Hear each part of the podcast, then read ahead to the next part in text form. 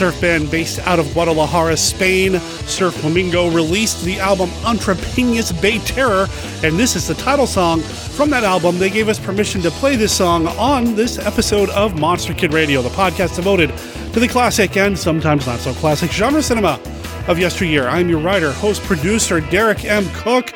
Welcome to the show. We have got a lot to get to this time around. Episode 323 is going to have so much. Okay, first of all, we've got a new voice on the show. We're going to be talking with Tim Durbin from the websites reviewing the classics and classics on the tube.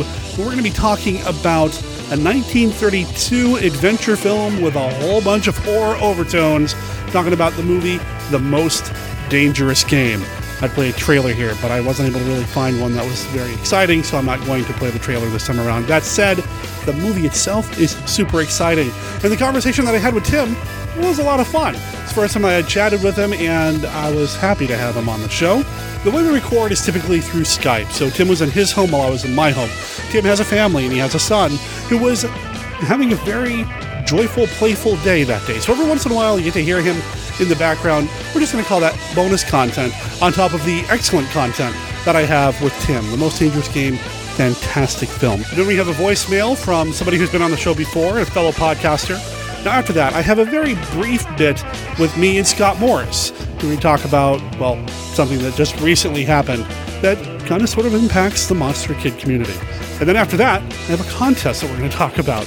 I have a book that was donated by author Anthony Wendell. You know, he's been on the show quite a few times in the past. We're going to do that. And then after all of that, we got to talk about The Mummy. The new Mummy film is out.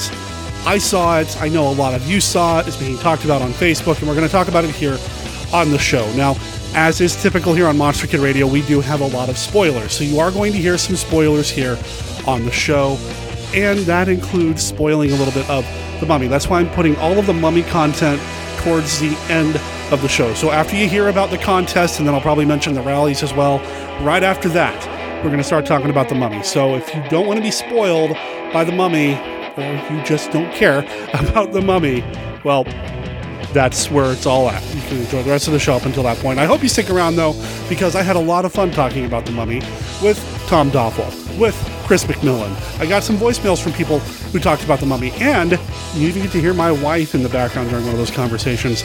But that's all after the contest, all after the mention of the rallies, and Scott coming on for a couple of minutes. That's all after the most dangerous game. And that's all right after this.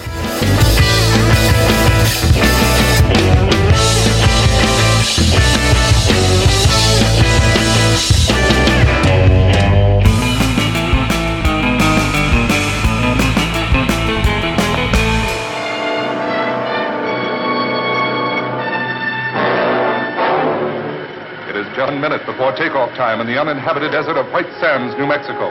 Tell them to stand by for count off and firing. 59, 58, 57. But 56. to reach this dramatic moment were months of construction, checking every detail a thousand times, and a desperate struggle to convince the skeptical, to outwit those who would stop us, to muster up courage to challenge the black, airless void of terror-stricken space. Come back to me, Job. Please, come back. 17, 16, 15. All right, take it away! 13, 12, 11, 10, 9, 8, 7, 6, 5, 4, 3, 2, fire!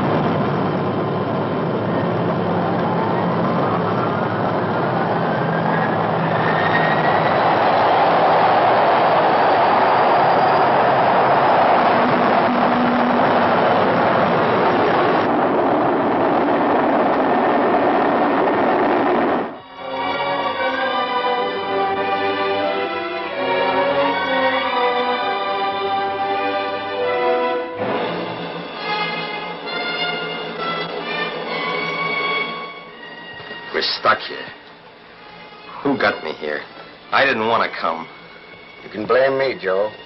I could have blown my brains out or gone over Niagara Falls in a barrel or found some other decent way to die. The picture you've been reading about in every important national magazine and newspaper. Among them, Life. This week, the New York Times, popular science, seeing stars, popular mechanics, parade, the New York Daily News.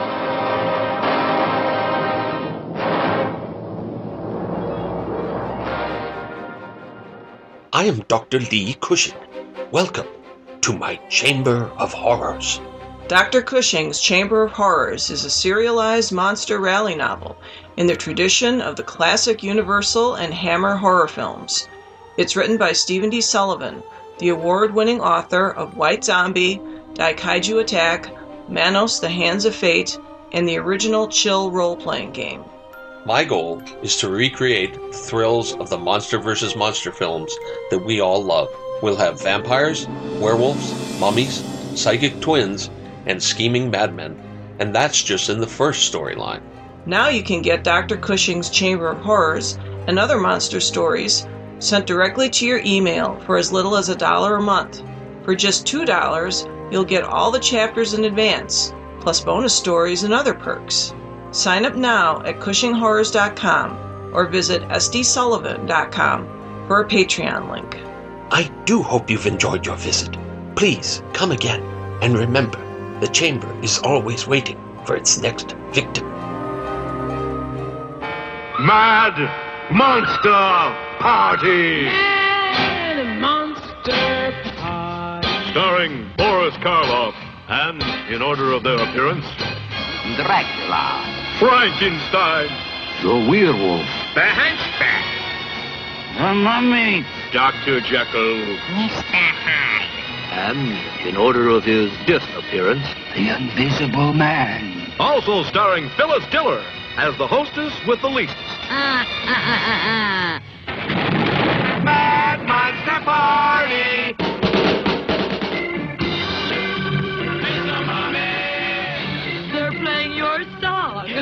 Honey. Let's dance. It's a come as you are party that's out of this world. You don't get invited. You get committed. It's a psychedelic scary. With the grooviest ghouls of all time. Mad Monster Party!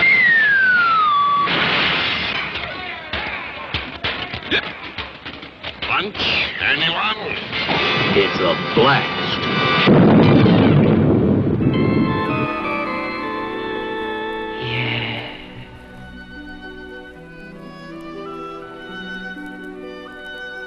This is Count Vlad, but you may recognize me by my more familiar name, Count Dracula, and I'm here to offer you a friendly warning.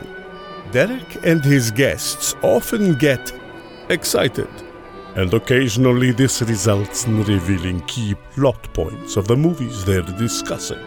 In your parlance, you might call these revelations spoilers. You know how the children of the night, ah, I mean monster kids, can get sometimes. So consider yourself warned, and don't come begging to me to kill them for their transgressions afterward. I have more pressing issues to take care of, like that pesky Van Helsing. A little while ago, Monster Kid Radio listeners, I, I posted a, a poll, a form that you could fill out letting me know if you wanted to be a guest on Monster Kid Radio because I love getting new voices on the show. And Tim Durbin filled out that form. And then a while back on Facebook, he also briefly mentioned a movie called The Most Dangerous Game. And, you know, I thought we, we got to talk about this movie. It's a fantastic film. And if Tim's interested, got to have him on the show. Tim, welcome to Monster Kid Radio, sir.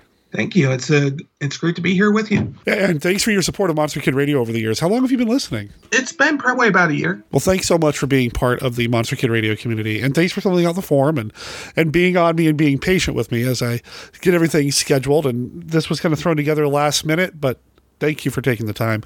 And this movie wow. We're, we're going to get to this film. It, it's fantastic. I know you love it and we're going to get to that. But there's something that we do here on monster kid radio with first time uh, guests and got to let our listeners know a little bit more about you. You know what i'm talking about right? Uh, the classic five. we've got to do the classic five. We got to. Before we started recording i've been sitting here shuffling my deck of cards. I'm going to give it one more good shuffle I do that more for the sound effect than anything else, but I did give it a good shuffle. Mm-hmm. for listeners who don't know, the Classic Five is a card game that we play with guests on Monster Kid Radio. Each card has a question, a this or that, yes or no style question. There's no right or wrong answer. They're all about classic monster movies. It's designed to let our listeners know a little bit more about our guests.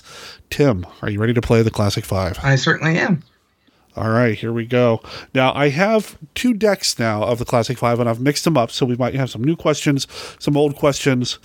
Here we go, right off the top. Card number one. What is your favorite classic monster movie sequel? Oh, that's a tough one. There are so many, really. Uh, I would have to say it's probably uh, Son of Frankenstein. I know that uh, Bride of Frankenstein probably has a more more classic, more re- reputed reputation, but uh, I just love Karloff and Lugosi and and Rathbone and and Atwill and and all the great sets and the really the wonderful performance by Bela Lugosi as as Igor. You know, it seems like lately I've talked with more people who prefer Son to Bride. Not that there, anybody says anything bad about Bride. I mean, Yeah. Bride's a masterpiece. It's awesome. I've been talking with a lot of people lately who who seem to really like Son, Mm-hmm. which is, I mean, it's so be it. It's a great film. So I'm not, I'm not disagreeing. And either either way, there's no right or wrong answer on the Classic Five. It's just a fun conversation. Card number two.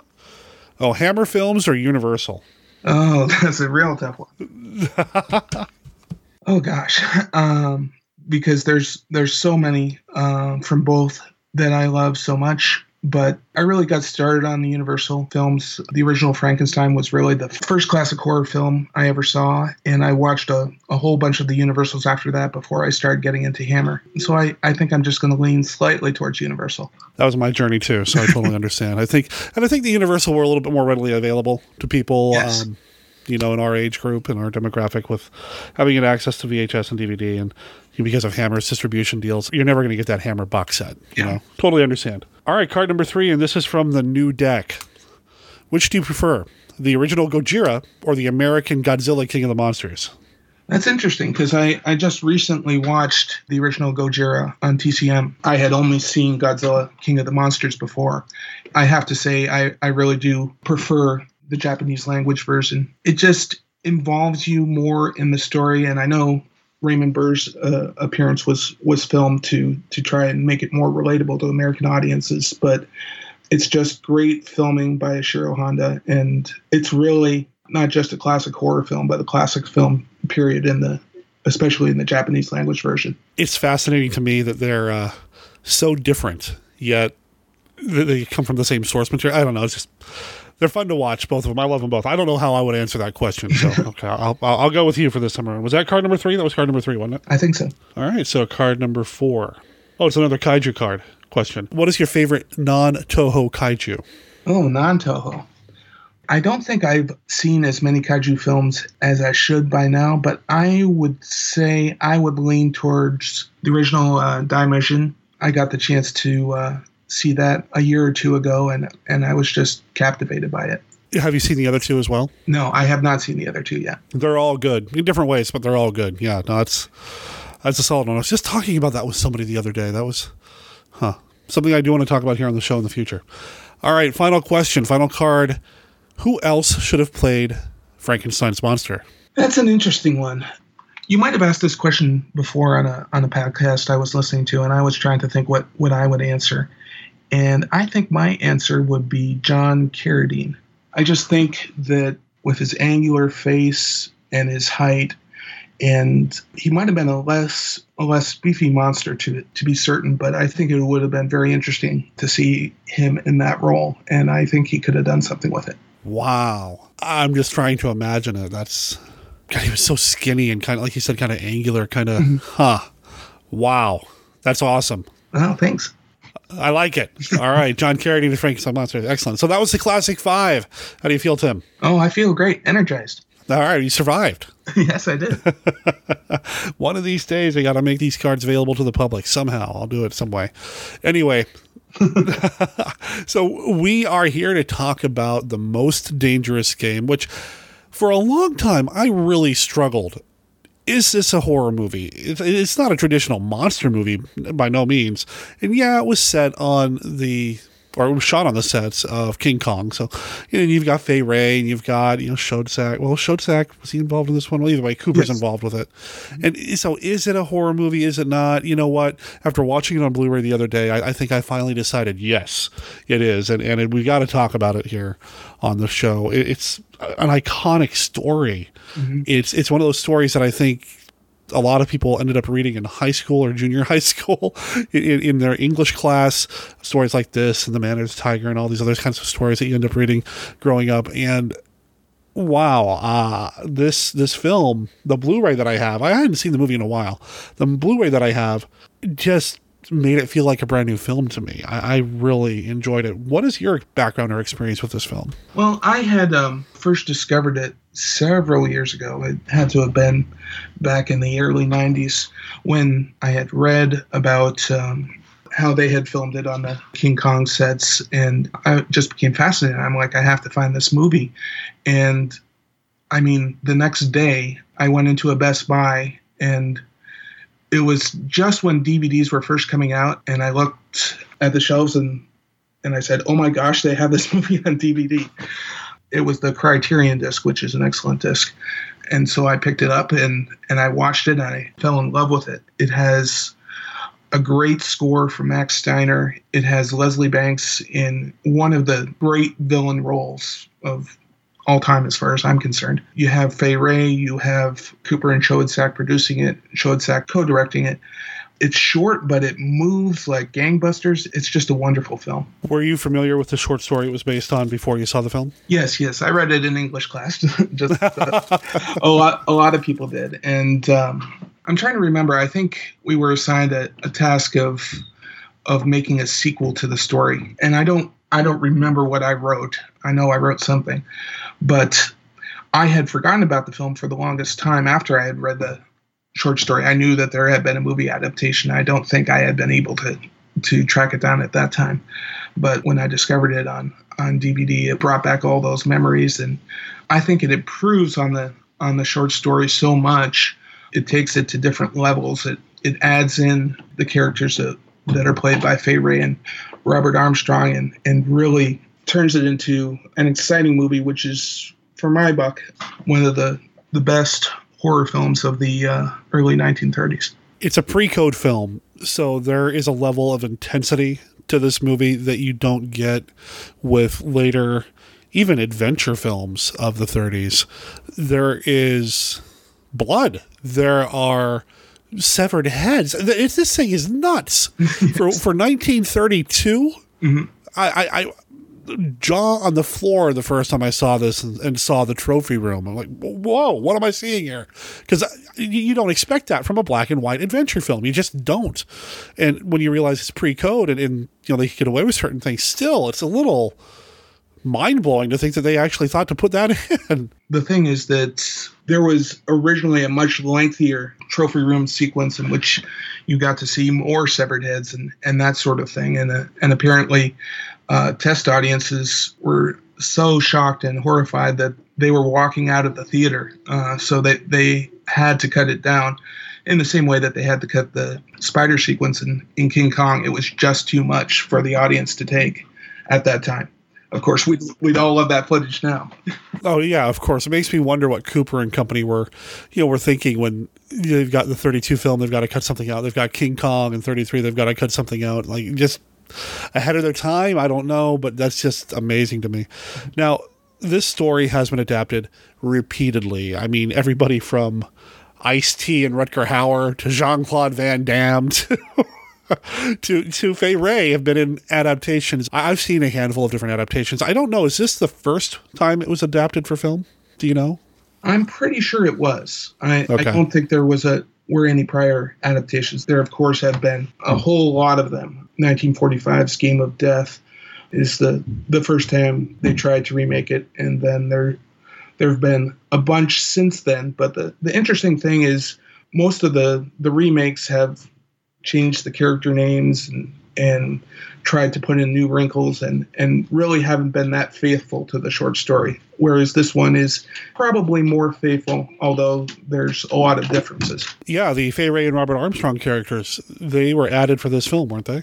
yes they were. Originally the short story starts basically finds our hero, a, a man named Rainsford, who is who is stranded on this island of uh, General Zaroff, who is a Russian general who has pretty much gone mad and is and is hunting people like you would hunt animals. And in this film, they introduce Fay Wray and Robert Armstrong as brother and sister, a, a couple who have earlier been shipwrecked by the Count. And this introduces the Count's obsession with first hunting the animal and then the woman, which we can go into in a, a, a little bit deeper later. But it, it adds a, a different dynamic to the story uh, where Rainsford's not only trying to, to save his life, he's trying to save the character played by uh, Fay Wray from the evil Zaroff. You know, like I said, I hadn't seen this movie in um, so long, and when I did watch the Blu-ray the other day, I, I had mixed feelings about Fay Wray's presence through the entire film. I just kept thinking, oh, she's gonna throw, she's gonna slow him down. But I don't think we really ended up with a lot of that. I, I was pretty impressed, and you know, just her as an actress and Robert Armstrong. I mean, he blew me away in this.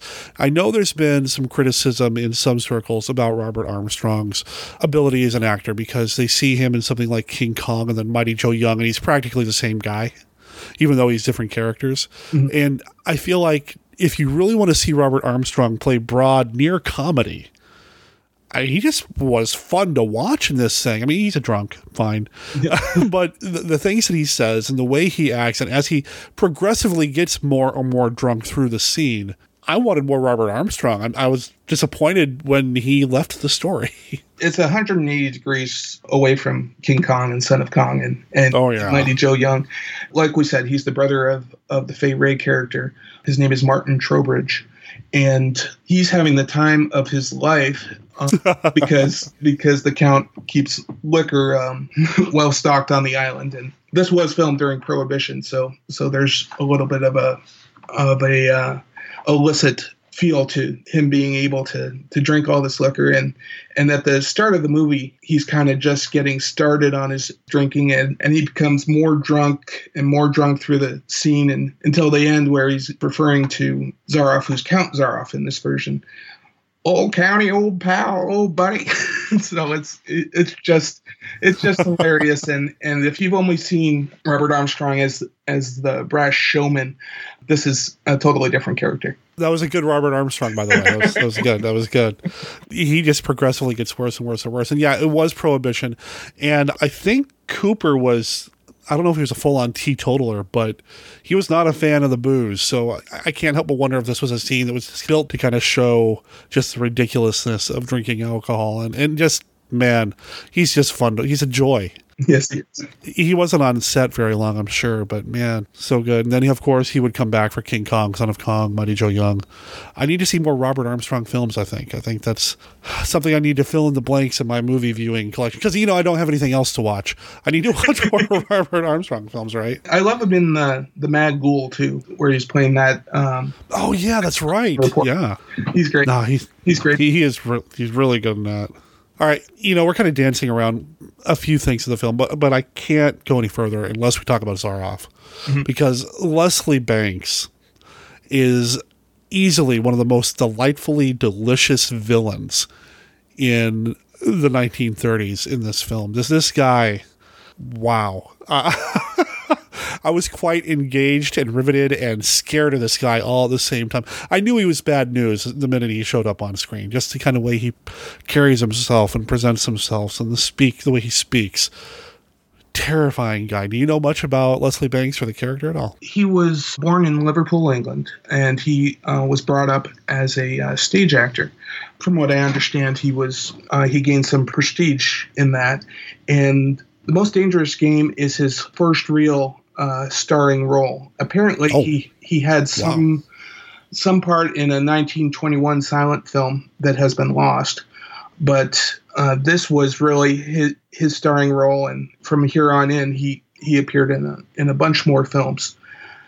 One of the most interesting things about uh, Leslie as an actor is that in World War One, he was wounded and half his face was paralyzed. So when you look at him on screen, uh, his left eye is so much larger and almost bulges out at you.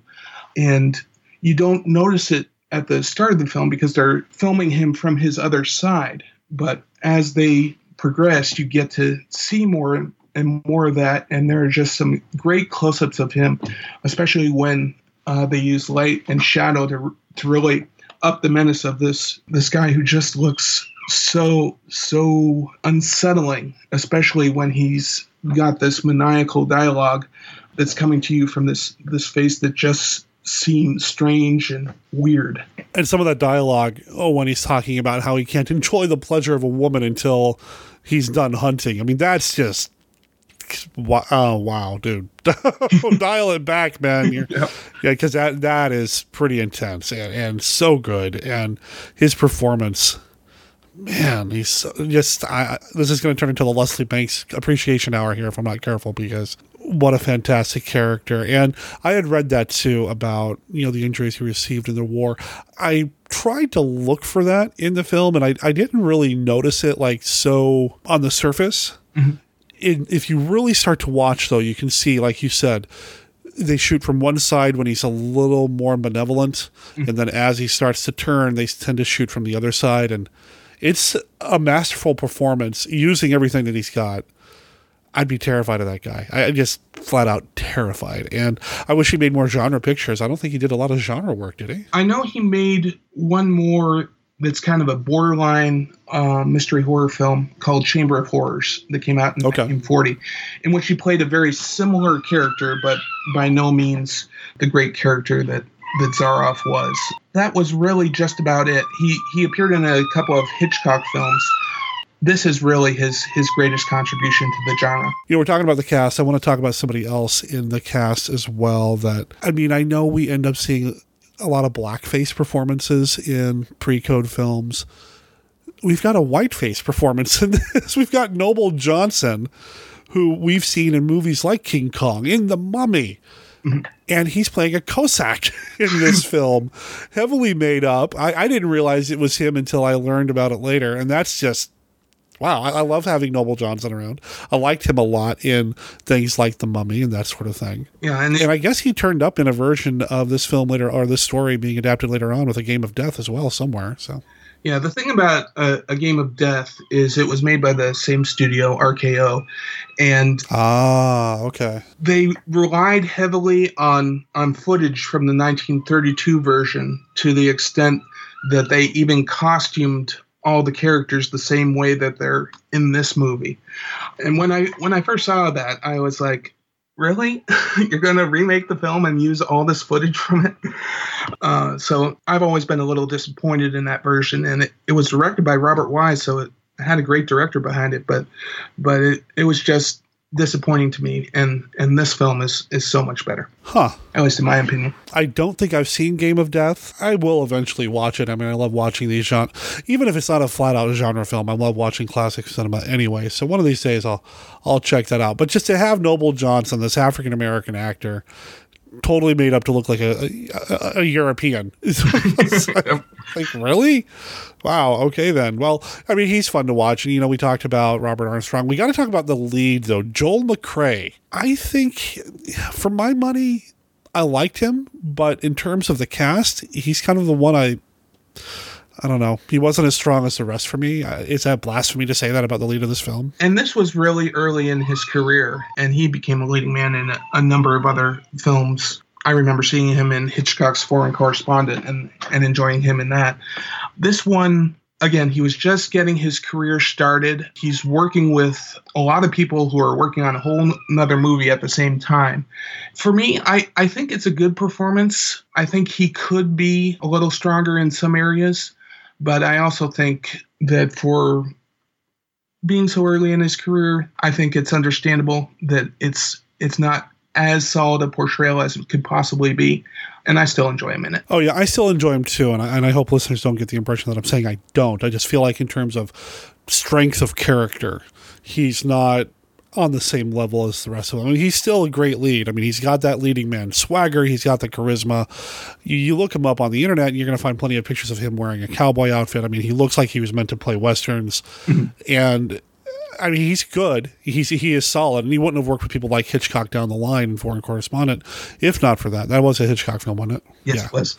He's fine. I just feel like in terms of the rest, he does kind of shrink a little bit or, or kind of fall into the background. Now, some of that's by design because Wray does take him off to a corner mm-hmm. while the Count is playing piano, and, and they do have that scene in the background. Which, again, this film, 1932, it is so breathtaking and mind blowing. The things they do in terms of the pacing, the editing, the camera placement, the camera shots. You know, we, we have a lot of things happening in the background versus the foreground. We've got traveling camera movements that you don't see in films from just a year earlier in Hollywood history. It's just phenomenal filmmaking. One of the most impressive things, uh, especially if you've watched a lot of early sound films is the use of sound in this picture. Obviously, Dracula and Frankenstein had been done, and they use sound in some impressive ways as well. But you never get the sense that anyone's huddling around a microphone. There's sound effects that they put in to add some menace to the storyline. And the, the actors are never bound by the microphone. There's a lot of innovative camera angles and movement. I mean, there's this great pan from all the way at the top of the the staircase in Zaroff's castle, where Fay Wray is zooming down into a close up of Zaroff and his his unsettling face, and it's it's it's just wonderful, accompanied by the proper musical flourish to to let us know this is not a nice guy. they did give us a couple of moments like that, didn't they? Where they just really wanted to make sure we got it. the camera work in his home. And then once you get out into the jungle as well, there's a number of traveling camera shots and a few shots that made me think, hey, that's King Kong. But still, I mean, this is the way the camera works and, and the placement, uh, the direction on this, really solid. And big surprise, Schoedsack's involved in that. And I think he's an underrated director when you think about genre or even just classic cinema. The, the man had an eye for the camera, for sure. Uh, it was co-directed with somebody named Irving Irving Irving Pichel, who you probably remember as Sandor in Dracula's Daughter. I know him as an actor. He's and he's got a great look. So Sandor, what do you see in my eyes? Death. yes. so, um, uh, he he was an actor and he he became a director early on. He um, he co-directed this film. He also co-directed She, which was another Cooper Schoedsack uh, production, the 1935 version with uh, Randolph Scott and Nigel Bruce.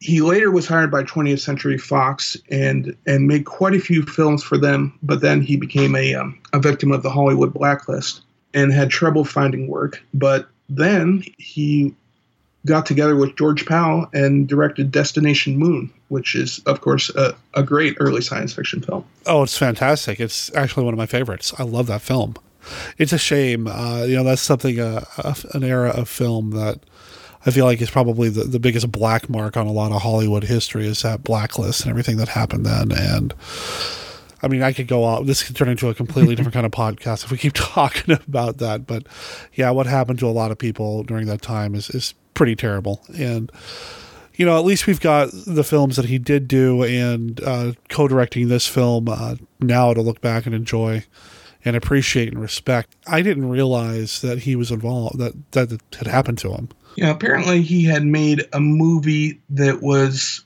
very critical of the Nazi regime in in the early 1940s, before uh, the U.S. became involved in the war, and so that's what got him on their list because they thought he might have been a communist sympathizer, even though he hadn't hadn't um, didn't have communist friends or anything like that, like they did with oh, with um, like other people they investigated. So that's what put him on the list, and and unfortunately, it was uh, it really hurt his career. But again, we're so grateful that we have the films that we have with him in it. Sure, sure. You know, we've talked a lot about the cast, and we've talked a little bit about the production, but I don't know if we've really talked too much about the story, and it, it's not that deep. I mean, let's be honest. It's it's something that if Van Damme and Ice T can make versions of the story, it's not super deep. Uh, overall, just kind of broad strokes. It's a guy who's hunting humans. He he is a hunter, and he is bored with hunting animals. And through his machinations, he's able to bring a guy to his island and set him loose in the jungle. And if he can live through the night, or uh, what's it, through sunup, Yeah. through sunrise, through dawn, he will stop hunting him and will let him get off the island.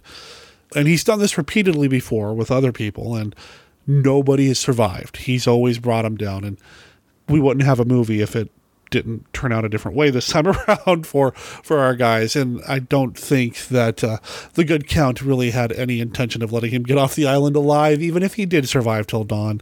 Uh, by coincidence, the guy that he brings to the island happens to be a well-known hunter himself, an author, uh, an expert in the field. So he gets really excited about trying to hunt this guy down. And he's played by Joel McCrea. His name is um, Bob Rainsford. They changed his his name. It was Sanger Rainsford in the original short story, just like they Oh, really? changed uh, General Zaroff to Count Zaroff. There's an early scene in the film where Bob is aboard ship with a bunch of his friends, and and they're recounting his his hunting prowess. And there's an exchange when they look at a uh, a photo of of Bob hunting a tiger, and Bob explains that it was just as much sport for the tiger that as it was for him, and they find this hard to believe, and they say, "Well, well, would you switch places with the tiger?" And he said, "That's something I'm never going to have to worry about." And then that's when their ship crashes. so it's it's uh, right. it's a terrifying but a humorous moment at the same time because it's like the filmmakers are saying, "Okay, we know you're." Why you're here, you know what's going to happen. So let's have a little bit of fun with that. Now, I know it was a different time, but Cooper and Schoedsack, their previous films, before they really got, I mean, King Kong kind of made their name in Hollywood and history, really.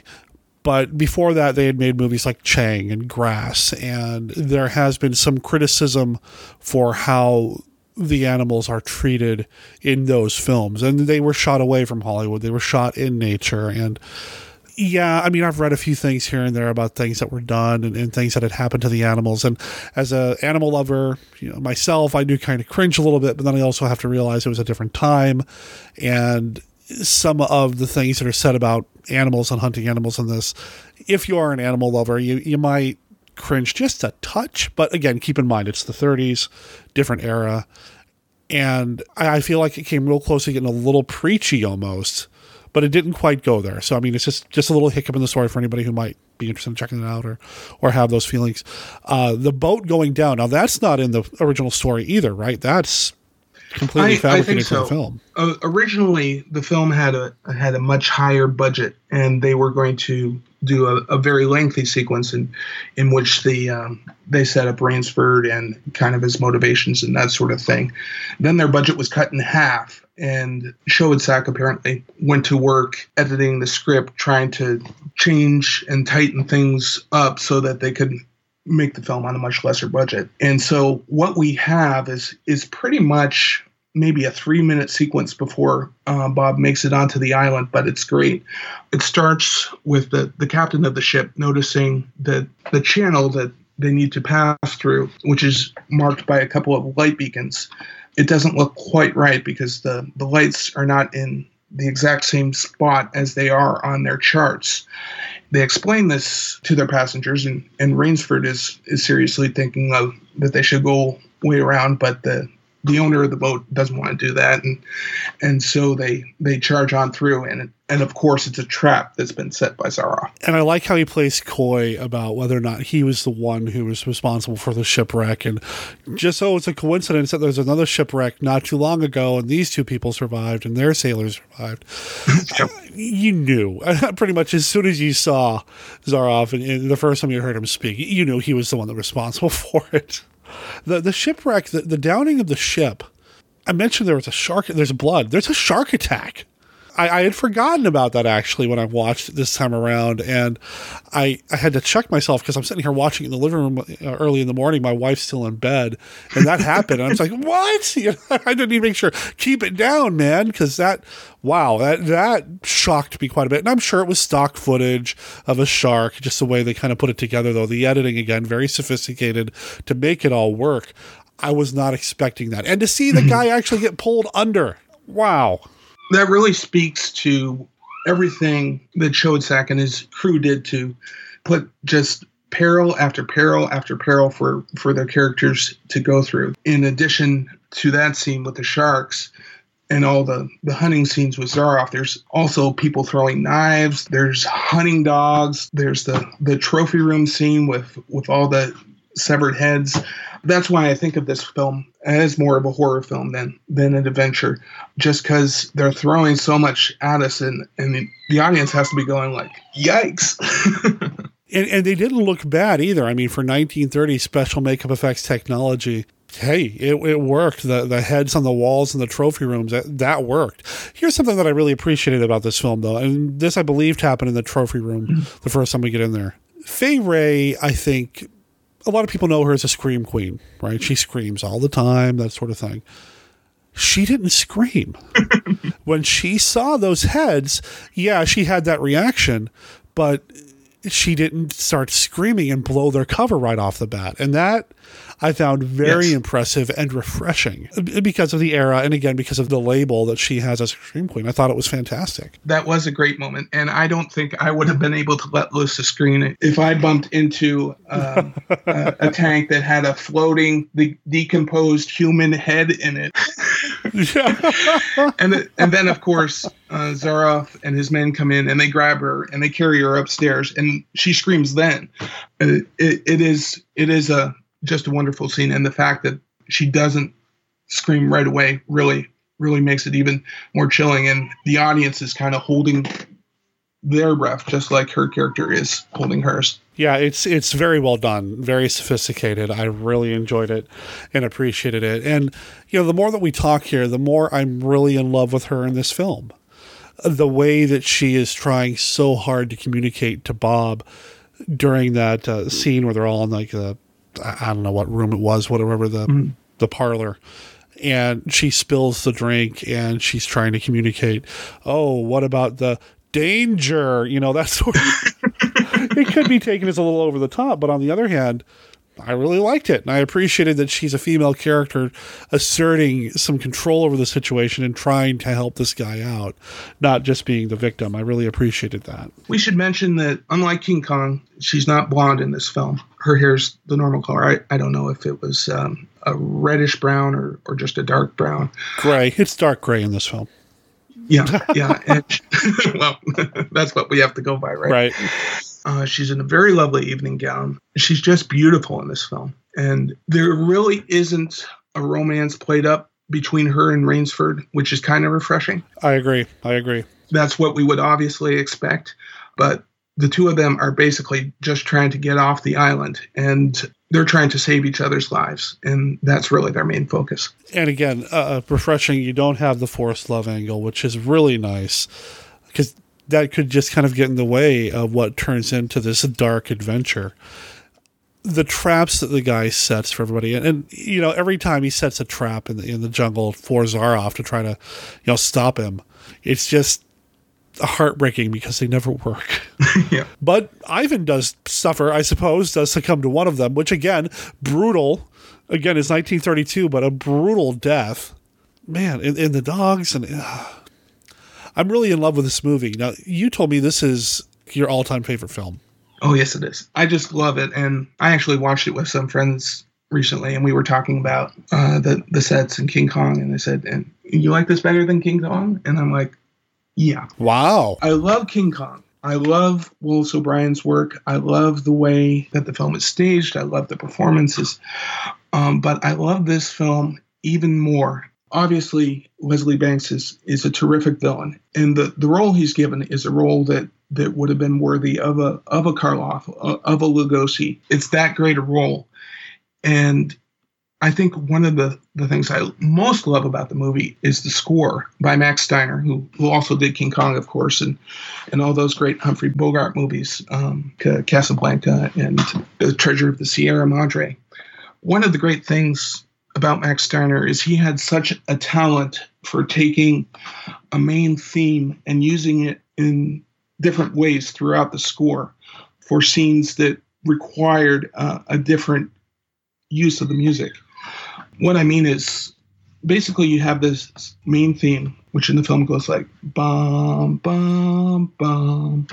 Bum bum bum bum bum bum bum, and Zaroff even plays it as a waltz on the piano at one point but whenever it needs to be menacing, they'll they'll slow down the tempo. They'll bring it down an octave so that when Rainsford is first approaching Zaroff's castle, it's bum bum bum bum bum bum.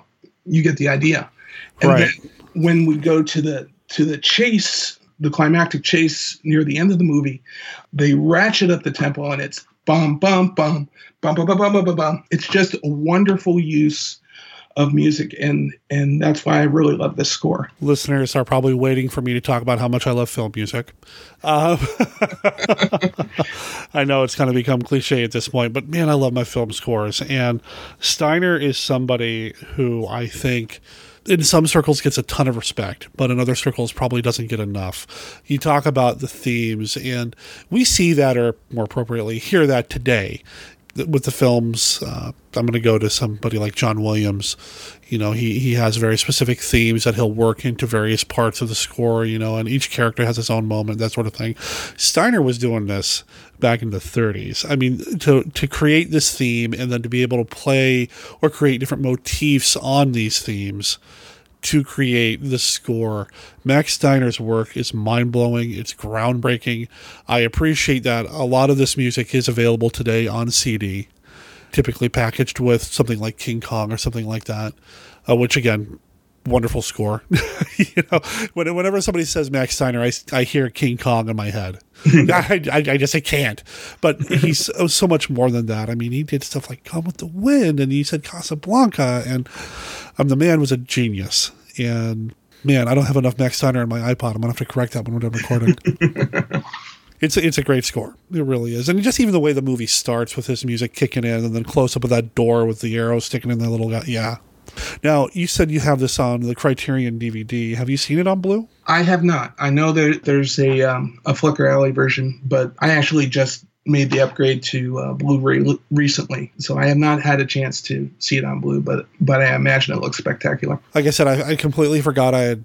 And it just felt like a brand new movie when I watched it. And the Blu-ray, it, it comes with a double feature of a movie called Gow the Headhunter, which is not Cooper film. Uh, it, it's more of a straight up adventure kind of one of these nature docu adventure drama things. Uh, as far as special features on the Blu-ray itself, we do have an audio essay about the film. Uh, well, each film has one actually, and then there's a little audio, uh, a little bit, a collection of audio clips of Cooper giving interviews. Not necessarily about the most dangerous game, just kind of overall. And in this bit, you do hear him get rather defensive when people accused him of making documentaries before he made things like Most Dangerous Game or, or King Kong. They weren't documentaries; they were nature adventures. It's like okay. Which is true. He did kind of stage a lot of that stuff. I mean, that was the era of Nanook of the North, which is not, even though it's billed as, it is not a documentary. So, and just that era of filmmaking and, and his story, Cooper's story alone. Somebody needs to make a biopic Oh yes, most definitely. the, the man's life was uh, you know every adventure film he ever made then times two. Just everything that he did with the war and flying and everything else and then all the hollywood work. Just amazing stuff. Listeners i know that we've talked a lot about this movie in terms of you know who's in it and why we like it. If you haven't seen this film because it's not a quote unquote monster movie you are so missing out. And you are on some of the sets of King Kong. When you're in the jungle, there's that one bit where they're crossing the log. yes, It's like that's that's King Kong. You better hurry up. Kong's coming. You know. And there's an awful lot. Uh, I think you mentioned this earlier, but there's an awful lot of uh, of shots in the film that they reused in King Kong. There's a scene where Zaroff is running after Bob Rainsford and Eve Trowbridge. We see their perspective shot running through the leaves of the jungle as they're trying to move past them. And the camera focuses in on Zaroff as he's doing the same thing, and it's a wonderful shot.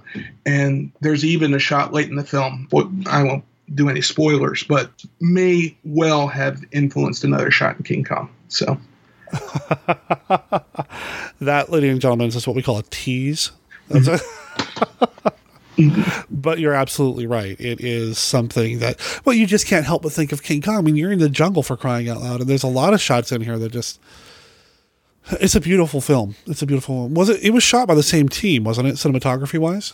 No, it was not. Um, oh, really? It was a different cinematographer, which makes that a little more surprising. But Henry Gerrard was the man who worked on this, and he actually died two years after the movie was released. And, I think he was only in his 30s. So uh, I presume it must have been some sort of an accident or something of that nature. This film is is a great body of work for him, and it's it's a shame uh, he had that tragic end. Even though he didn't photograph King Kong, he obviously provided a, a template that they did look at and try to emulate at least somewhat. I had no idea. I'm kind of mind blown by that because it, it, feels like the same cinematographer, the same director of photography did the same thing. That's that's fascinating. Obviously, you've got somebody like Schoedsack who was of the two, I feel like the better photographer uh, between him and Cooper. So you've got him involved in, in both. So of course, you know, you're going to have some of that. But huh, I had no idea well, like I said, listeners, you got to see this film. It's so good. And Tim's seen a lot of movies. I mean, it, to call this his favorite film, and that, that gives it a high praise. Tim is the man behind a couple of different blogs, viewing the classics.blogspot.com and classics on the tube.blogspot.com. You'll look at those, and yeah, you'll see he's seen a lot of film and TV. and to include this or to put this as number one, I mean, that says something right there. I have to tell you, it's probably one of my favorite movies that I've watched this year, even though it is a repeat viewing for me. I have to put it right up there too. It's just a fresh take on a story that you know I keep going back to Van Damme and Ice T. I just it is nothing like Hard Target or Surviving the Game, and and as much as I love Rutger Hauer, he is no Leslie Banks. Okay, I'm just going to say. Have you seen other versions of the films? I mean, I keep talking about these other two, but I mean, it's been done on TV, on the radio. Have you seen other versions of it? I've seen on television a, a bunch of takeoffs on the story. I, I think I remember a Get Smart episode and, and maybe even a Scooby Doo episode. I haven't seen too many of the, the other films outside of a, a Game of Death, but I think there's a wonderful book out. At least I've seen it advertised on on Amazon that Michael Price has written on not just the original short story and this film, but all the other other films that have burst out of the story or or the original film.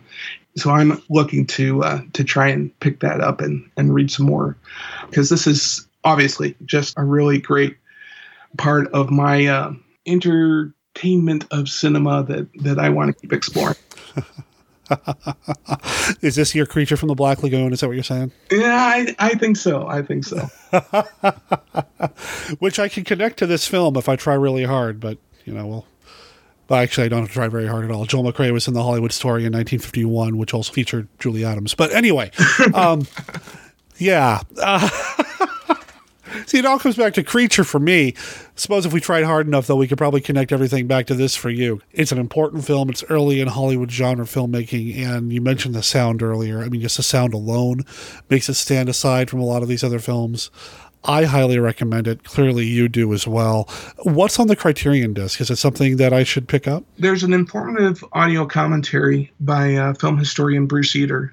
Okay. And he, he really goes into depth in the background and talks about how the budget was slashed and and a lot of the uh, things that that Schoedsack did, such as timing scenes with a stopwatch and and refilming them if he thought he could do it in less time. In the idea of making it exciting from an action point of view and also trying to um, keep it economical as, as far as budget was concerned.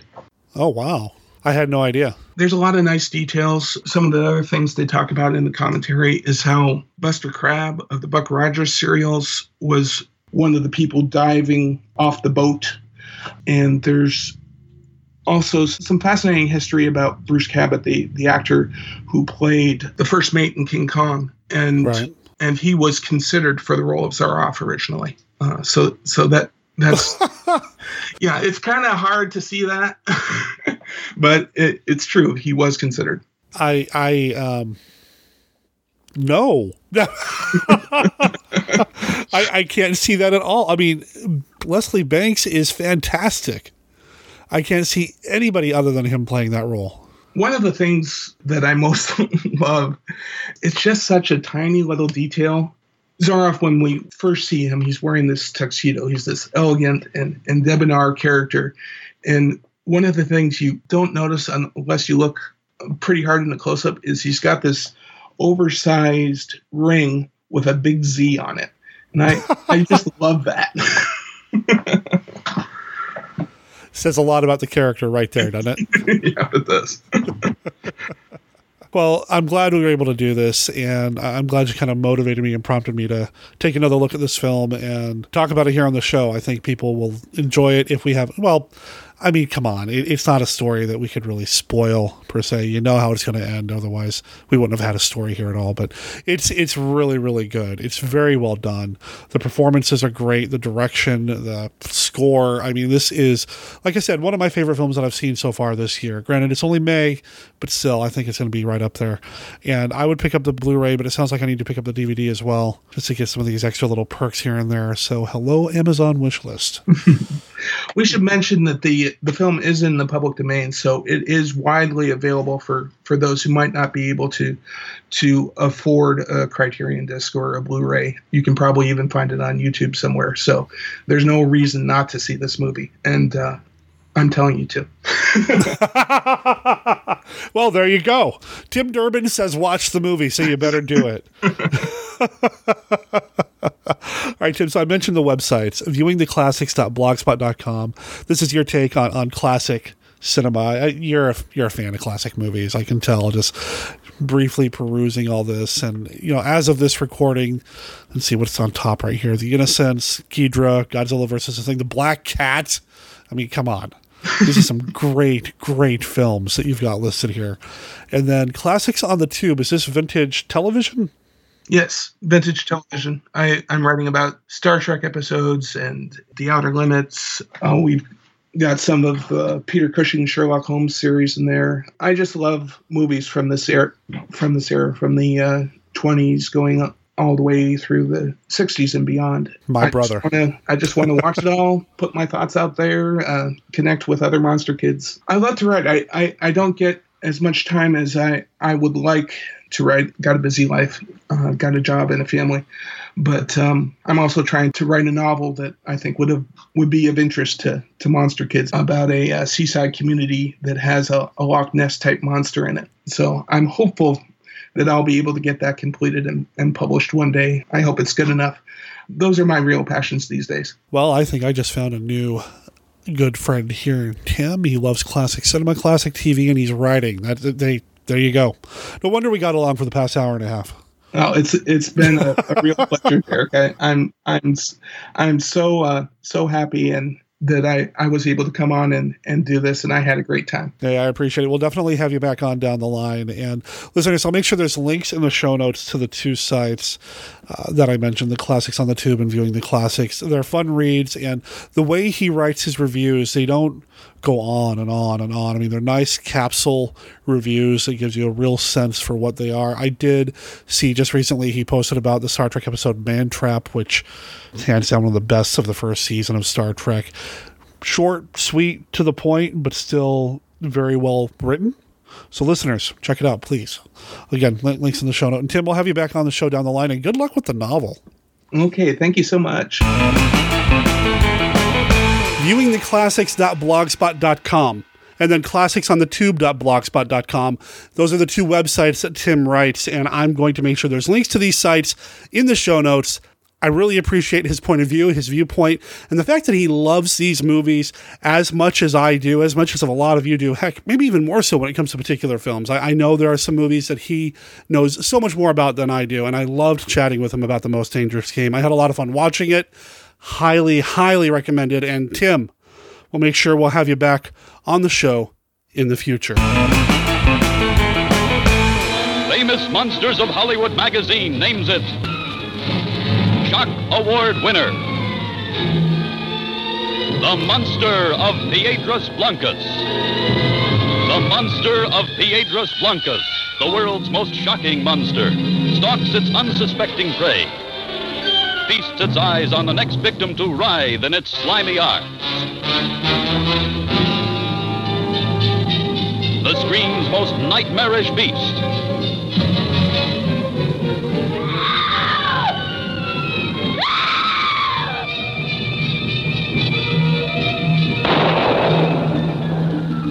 Claw fingered, scaly skinned, half human crustacean, turning a lonely lighthouse village into a frenzied bedlam of blood curdling horror.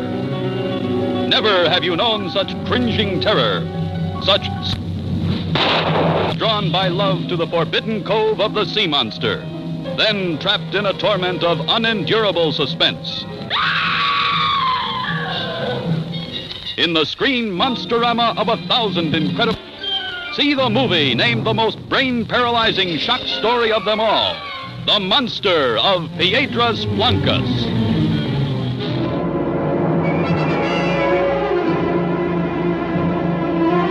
Nightmare terror from the tomb. An ancient curse comes to life to strangle the living and raise the dead.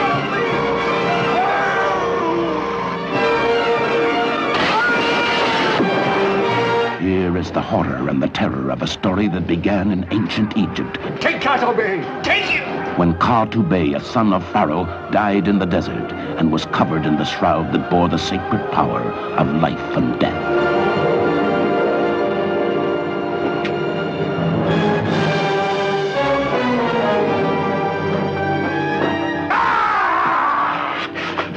Kawakalan al mauti ang tataro kulaminyat kul dayet Katobi! What was he saying?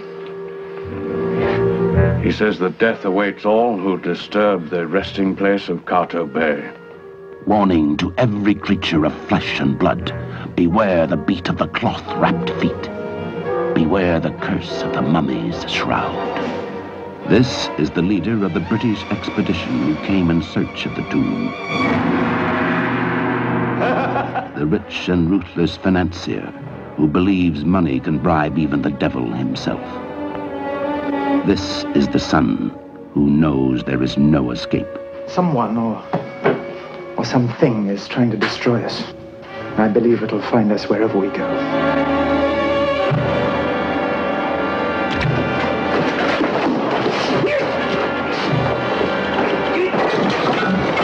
The wife and mother trapped by the mummy's shroud. Ah, I, I see death. This is Haiti, the crystal gazer, who sees into the past and the terrifying future. This is the girl who's doomed, cursed by the mummy's shroud. You mean I'm going to die? In a few minutes from now. Kill her! Dead a thousand years, now he lives and breathes to avenge an ancient curse, to strangle the living, praise the dead, and prey upon human flesh.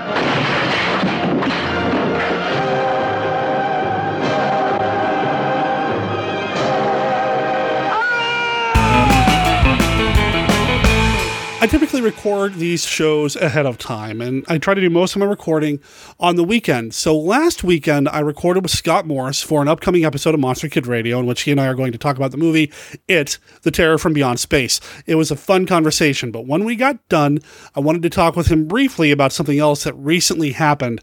He hadn't heard about it yet, so I feel kind of bad for being the bearer of bad news.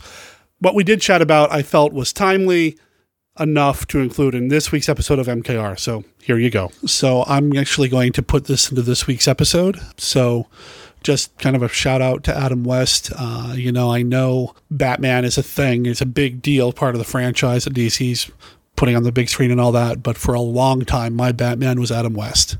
Oh, definitely. And, uh, you know, big shout out to him. I did try to watch the Bat to the Batcave movie they did on TV not too long ago. It was pretty tough to watch. I, I watched it, yeah. Yeah, it's not. It's yeah, um, but watching Adam West was always a blast. Yeah, and he's obviously having fun with it.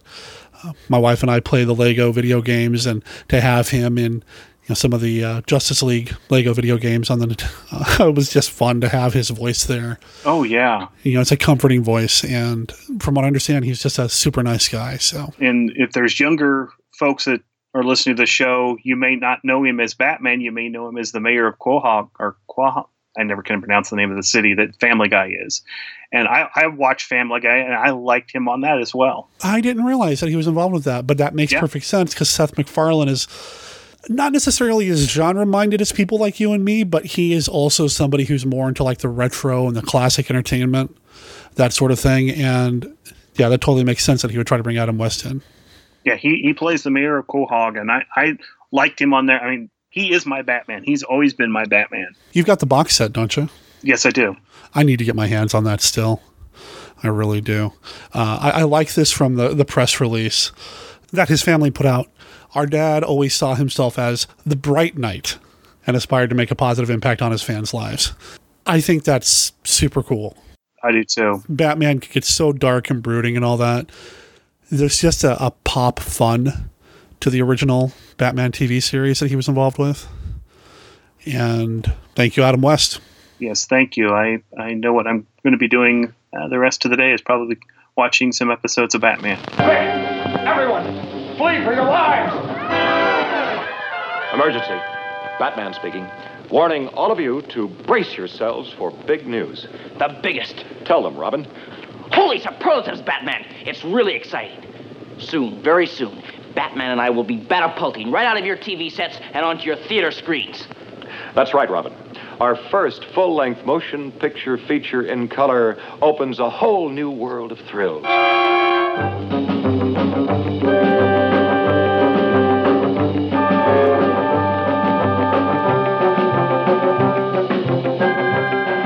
The big screen gives us more space on land, sea, and in the air to challenge the most bataclysmic collection of super criminals ever.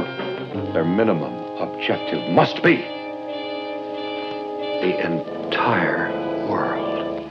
And here are the dastardly villains the Catwoman, Oh, you're going to see the perfect crime when I get Batman in my claws. The Joker, Have you heard this one? It'll kill you, Batman! the Penguin, There are two eggs this wily bird is going to scramble Batman and Robin. the Riddler, Question Who's going to make the feathers fly and knock Batman and Robin out of the sky? See, the new weapons in the Bat Arsenal combat the forces of evil. The Batcopter. The exploding, man-eating shark. Holy sardine! The relentless Megaton Magnet. The unholy Quartet secret submarine. Fire one! Fire one! The Batboat in action.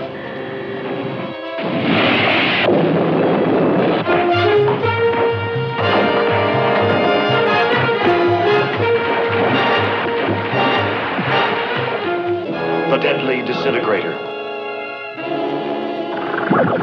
The attack on the Batcave. Holy hallucination! You'll blast through the skies on these mad, manned missiles. And you'll be with me, Robin, at the Bat Scanner, eavesdropping on Batman's romance. And you'll shudder at the death dealing Polaris missiles. Brace yourself, Robin. This could be the end.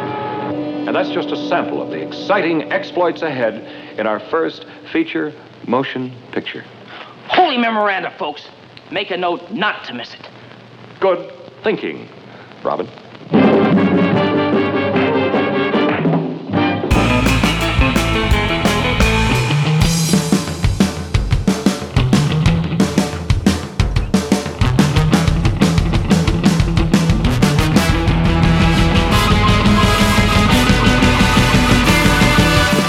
Do Robert Armstrong, Fay Wray, King Kong, The Invisible Man, Son of Dracula, Armand Tesla, Barbara Payton, Jack Arnold, and the Beast from 20,000 Fathoms all have in common?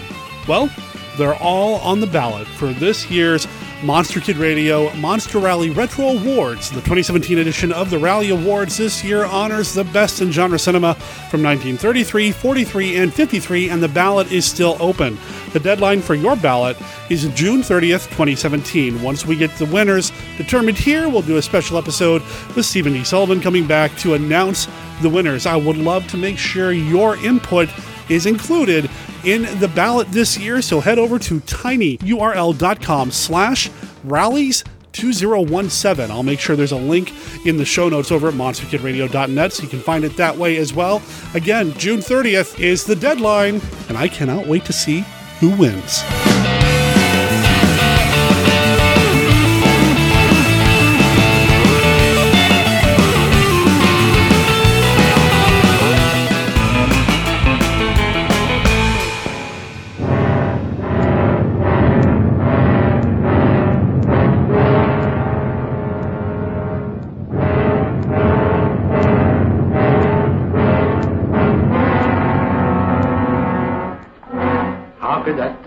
Gotten aboard? And why?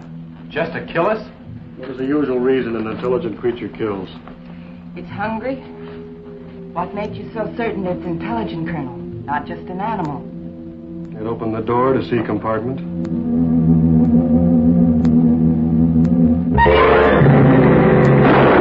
In the silent void of outer space, puny man matches his cunning against a monster from Mars running rampant, howling for all the flesh and blood on Earth.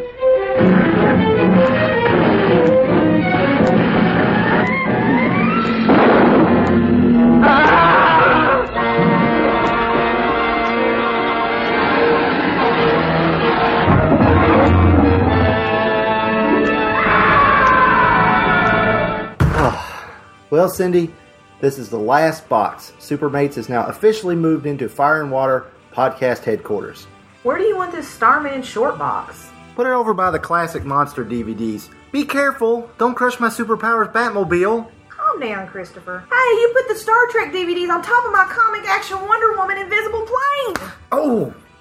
Jeez! Well, now we can tell everyone that Supermates can be found exclusively at fireandwaterpodcast.com. Now, if they subscribe via iTunes, they shouldn't notice a change, right? Right. Or if they listen through the main Fire and Water Network feed, no change. They can just find the show's home, show notes, etc. here at fireandwaterpodcast.com. Well, I'm going to go take a dip in the Aquaman sized swimming pool Rob has, but I am not putting on that mirror costume. It smells fishy. Oh, come on. It'll be fun.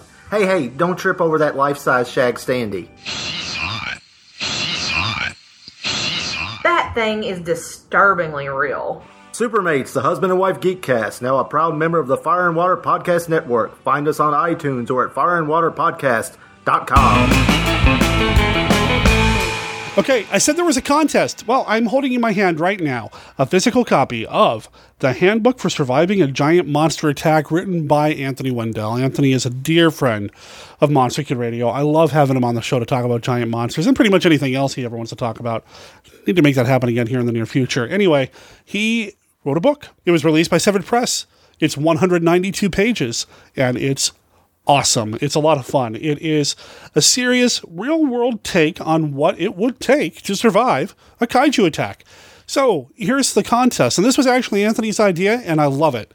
I've been playing the promo off and on over the past several weeks for this book. I'm going to play it again here in a second. Well, in that promo, there are clips from three giant monster films. To win the book, you need to identify the three films from which the clips came email me at monsterkidradio at gmail.com with your answer of the three films you're going to hear in the promo. I'm going to keep this contest open. I'm going to say for a couple of weeks because next week I'm going to Monster Bash and not going to have a lot of time to do most of the basic administrivia that I do around here. Administrivia? Administrate, you know what I mean. So the cutoff for this contest, we're going to say June 27th. Get your email to me by then. And if I get more than one email with the correct answers, I'll print them all up on little slips of paper, put them in a big bucket or a hat or something, and draw out the winner. Thanks to Anthony for making a copy of this book available for us here on Monster Kid Radio. Well, actually, making it available to you. Good luck to everybody. And here's the promo. How often has this happened to you? You're on your way home after a long day when suddenly tragedy strikes. No human mind could imagine the enormous destructive power of this maddened, killing thing. Professor, there's a big lizard back there and he's heading this way. Now get aboard! It's the kind of thing which can ruin your weekend. To prevent catastrophe, you need the Handbook for Surviving a Giant Monster Attack. This book features extensively researched methods to help you survive a giant monster event. You'll discover which vehicle you should use for making your escape, which method of counterattack is best for specific types of monsters. Hydrogen weapons, capable of wiping cities, countries off the face of the earth, are completely ineffective against this creature from the skies. And what common mistakes people make while fighting back. So pick up your copy of the Handbook for Surviving a Giant Monster Attack by Anthony Wendell today on Amazon. You can thank us by surviving. Our planet may be doomed, our Earth devastated. The monsters are in revolt, and civilization is in chaos. Godzilla is laying waste to New York. Rodan is attacking Moscow. Manda is smashing London, and Peking trembles under the wrath of Mothra. Our battle cry must be destroy all monsters. Who can say which country or city will be next? We must unite and destroy all monsters. Is there a way to defend against Godzilla, Rodan, Manda, and Mothra? The answer is no. Let our battle cry be destroy all monsters. Be prepared. See for yourself in color from American International. Destroy all monsters. Monster, monster, monster. This picture is rated G for general audiences. Destroy all monsters. Monster, monster, monster, monster, monster. It's so scary. We dare you to see The Monsters Crash the Pajama Party, the first movie ever filmed in horror vision, Hollywood's latest miracle. You'll scream as fiendish movie monsters actually become alive, then crash right out of the screen, go into the audience, and carry screaming girls from their seats right back into the picture to become part of the movie. We warn you, horror vision is not 3D. The movie monsters become real flesh and blood. Be sure to see The Monsters Crash the Pajama Party in horror vision and color. Okay, before I play this voicemail, I just want to cut in and say this voicemail it is going to be kind of our natural lead in to the portion of this episode in which we talk about the moo moo, the moo moo the mummy. I'm going to leave that in. We're going to lead into talk about the mummy, and the rest of the episode will pretty much be about that. So if you don't want to be spoiled, well, to quote my man Edward Van Sloan from the beginning of Frankenstein, we've warned you. Hey, Derek, it's Chris Franklin from Supermates and other shows on the Fire and Water Podcast Network. I uh, just wanted to call in and say I really enjoyed your talk with Nick Brown and Fiona Young. That cookbook sounds fantastic. Sounds like a lot of fun. It uh, it kind of reminds me of the uh, the DC cookbook uh, back from the 80s, the DC superheroes cookbook, and I did one a few years back too. Those those things are always a lot of fun. And what's even crazier is I had no idea that Nick and Fiona were in my general vicinity around here uh, near Lexington, Kentucky. So uh, we probably passed each other at Lexington Comic Con and didn't even know it. So uh, I'll be on the lookout for them when I'm at things like that and see if I bump into them again, um, or bump into them for the first time, I guess. Uh, when you're talking about the dark universe, yeah, you know, I, I'm kind of looking forward to seeing what the mummy's about early word isn't good by the time this airs. People will know for sure. Um, you know, I think one thing they, you mentioned this in the episode, and I think one thing they really missed a beat on was Larry Talbot. Larry Talbot, if you look at the Universal movies, if you consider the monster rallies and all the, the different movies, Larry Talbot emerges as the protagonist of the movies ultimately, right? I mean, he's the character that, that drives the monster rallies. And so I think that was uh, something that they really should have done with this dark universe. Maybe the failure of the previous, you know, 2010 Wolfman movie or whenever it was. Maybe maybe that's why they didn't go in that direction. But I think that would have been a better way to go. They gave them a character that you can identify with. I agree uh, that uh, you know the, the the the monsters were the protagonists in a lot of ways, even if they weren't necessarily the hero. It was through their point of view. So uh, yeah, we'll see what happens, but that movie's got some stiff competition in Wonder Woman. That thing blew up like crazy, and it's really good. Wow, who who would have thought, right? so it's it's got it's got its work cut out for it. So hopefully it's actually good, and hopefully it does well enough that uh, this dark universe gets underway if it is indeed worthy of moving forward with the Universal brand. So glad to uh, always hear more Monster Kid Radio. Looking forward to more and talk to you soon. Bye. Get over to the Fire and Water Podcast Network at fireandwaterpodcast.com to check out the Supermates podcast with Chris and his wife Cindy. It's always a fun show. I really enjoy it. And, you know, I don't think I know anything about those DC cookbooks that you mentioned. Nick and Fiona are awesome. And if you ever get a chance to meet them, you're, you're in for a treat. They're they're pretty cool. Anyway, so let's talk about Dark Universe a little teeny tiny bit. I am recording this right now over the weekend after my wife and I came back from a screening of The Mummy. We saw it Saturday afternoon, and I got to tell you, as soon as I walked in to the theater, I kind of chuckled a little bit because it was not very well attended.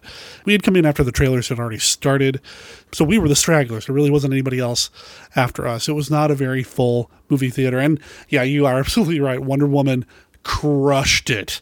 I don't know if Universal was, I guess for lack of a better term, as guilty as Warner Brothers and everybody else who didn't really expect Wonder Woman to do very well, so they didn't think too much about putting the mummy out the second week of Wonder Woman, just not really expecting it to do well. So I don't know what the decision process was there. If there was a decision process, I still get the impression, despite the fact that Universal has had the trademark on Dark Universe for years and the LLC even longer, I still get the impression there's a lot of let's just throw it together at the last minute going on here.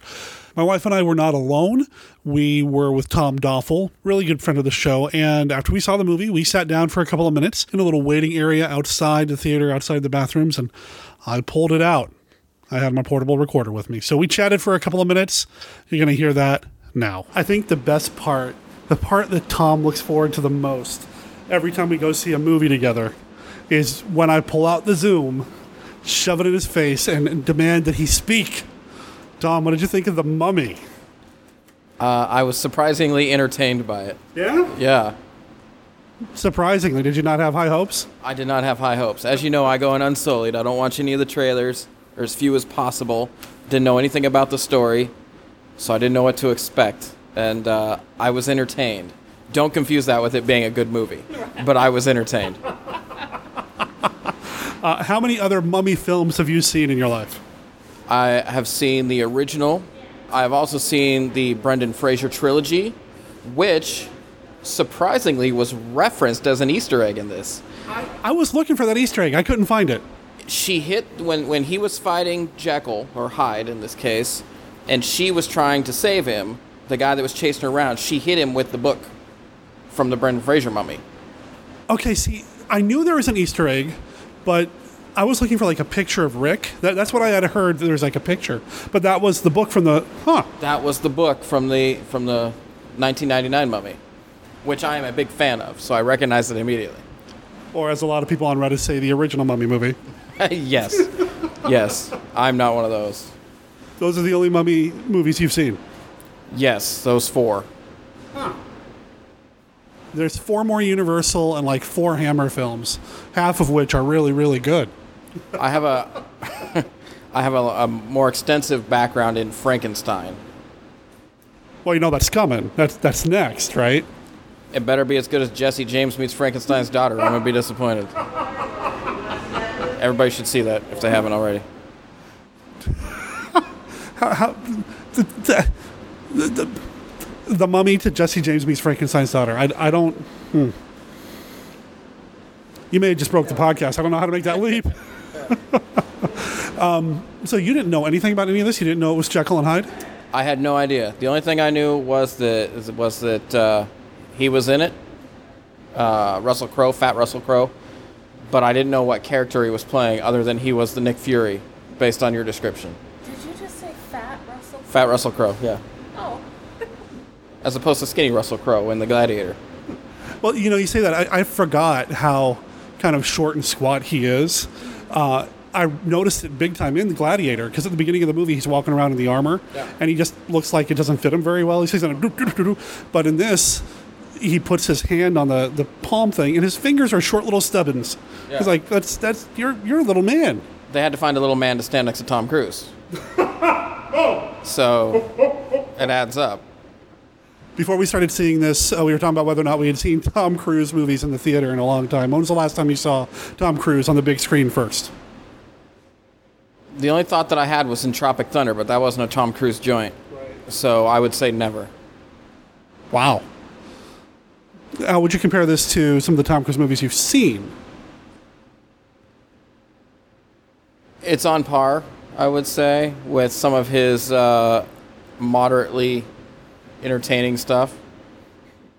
Yeah. It was no uh, It was No Edge of Tomorrow, which is fantastic. And Top Gun, you can't top, even though they're remaking that and think they can top it. But yeah, it was good. I enjoyed it. What did you think? Are Well- you allowed to say? Oh yeah, I'm allowed to say because uh, you know, and I'm going to get into it a little bit more with my wife, who's over there on a special Married with Monsters. But uh, overall, I was also For the entertained. listeners, he was pointing to his right. uh, I, I'm, I, I was entertained. I think it has some issues. I think the ending kind of falls apart a little bit. I think it ran a little long. I think. She wants to get into this right now. All right, hold on, hold on, hold on. Say that again. What do you think fell apart at the end? I felt like it just kind of drug on and on and on. I just felt like it kind of drug on, and I just, I don't know. They're, they're complaining now, listeners, because I'm assaulting them with the microphone. But no, I just felt like it kind of drug on and on and on. Like after, we're going to get into it, spoilers, after Jenny died, it's just like all the momentum was gone. All, all the momentum was gone. It just kind of like petered out after that for me. What, what about Jenny? I am sure glad that he was there to save her life over and over and over and over. Poor helpless woman. Right. Classic poor helpless woman. Right. Classic. She's smart, but she can't take care of herself at all. One bit. Needs a man. She needs Tom Cruise Right. specifically. Yeah. Ridiculous. I'm just glad that there is a woman who is probably at least 20 years younger for Tom Cruise to hook up with. Isn't there always? He there always good for is. 70. How old? He's in his 60s, I think. How old is Tom Cruise? Huh? Huh? Do some research before you put this up. Yeah. Well, we know he's older, and we know she's younger. Yeah, It's So- all statements.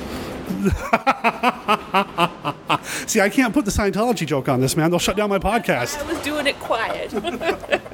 I don't know. I just thought it was. I thought it was pretty good. Um, we'll, we'll get more into it. Is it a scary movie? Brenda jumped a few times. the jump. Explain yourself. the jump scares. Yeah. I was irritated with them actually. I didn't need them. You don't need to put this part on the show, but they hurt. It hurts my joints. So Yeah, it jumped back and forth between wa- trying to be like a horror movie and a Mission Impossible. yeah, Mummy, impossible. get together well. No. So, what what else do you want to say about the Mummy, Tom? Uh, I think people should see it. I think it was entertaining. I don't know about seeing it in a theater and paying the money. Yeah, I I agree. It's not worth seeing in a theater.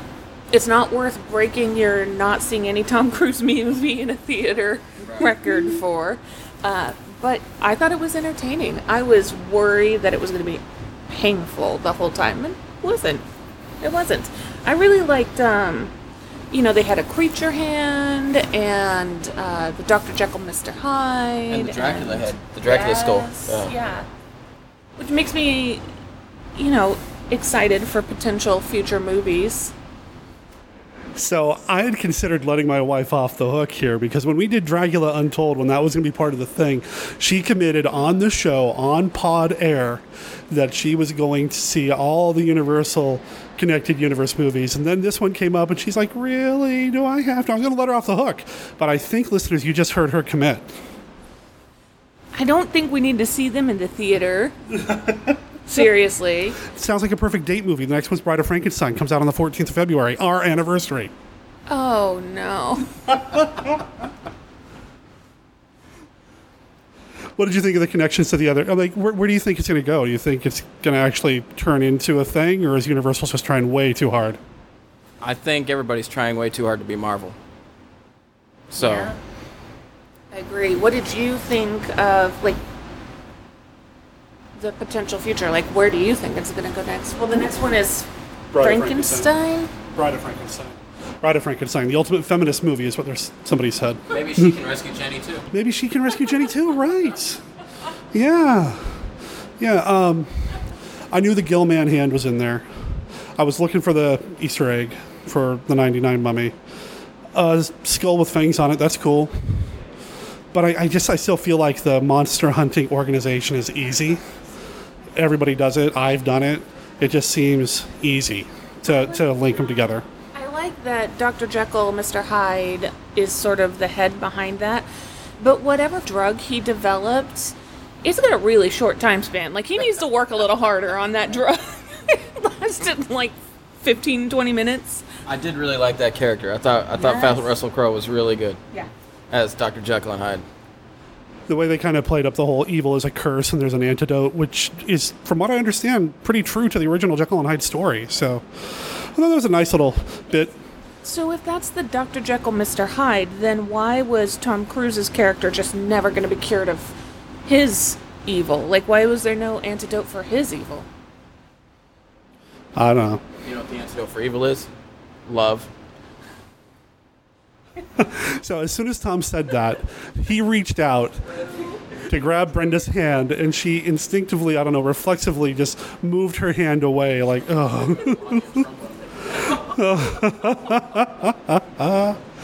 All right. Tom, I appreciate every time we go to see a movie together and you tolerate this whole Zoom and your face thing.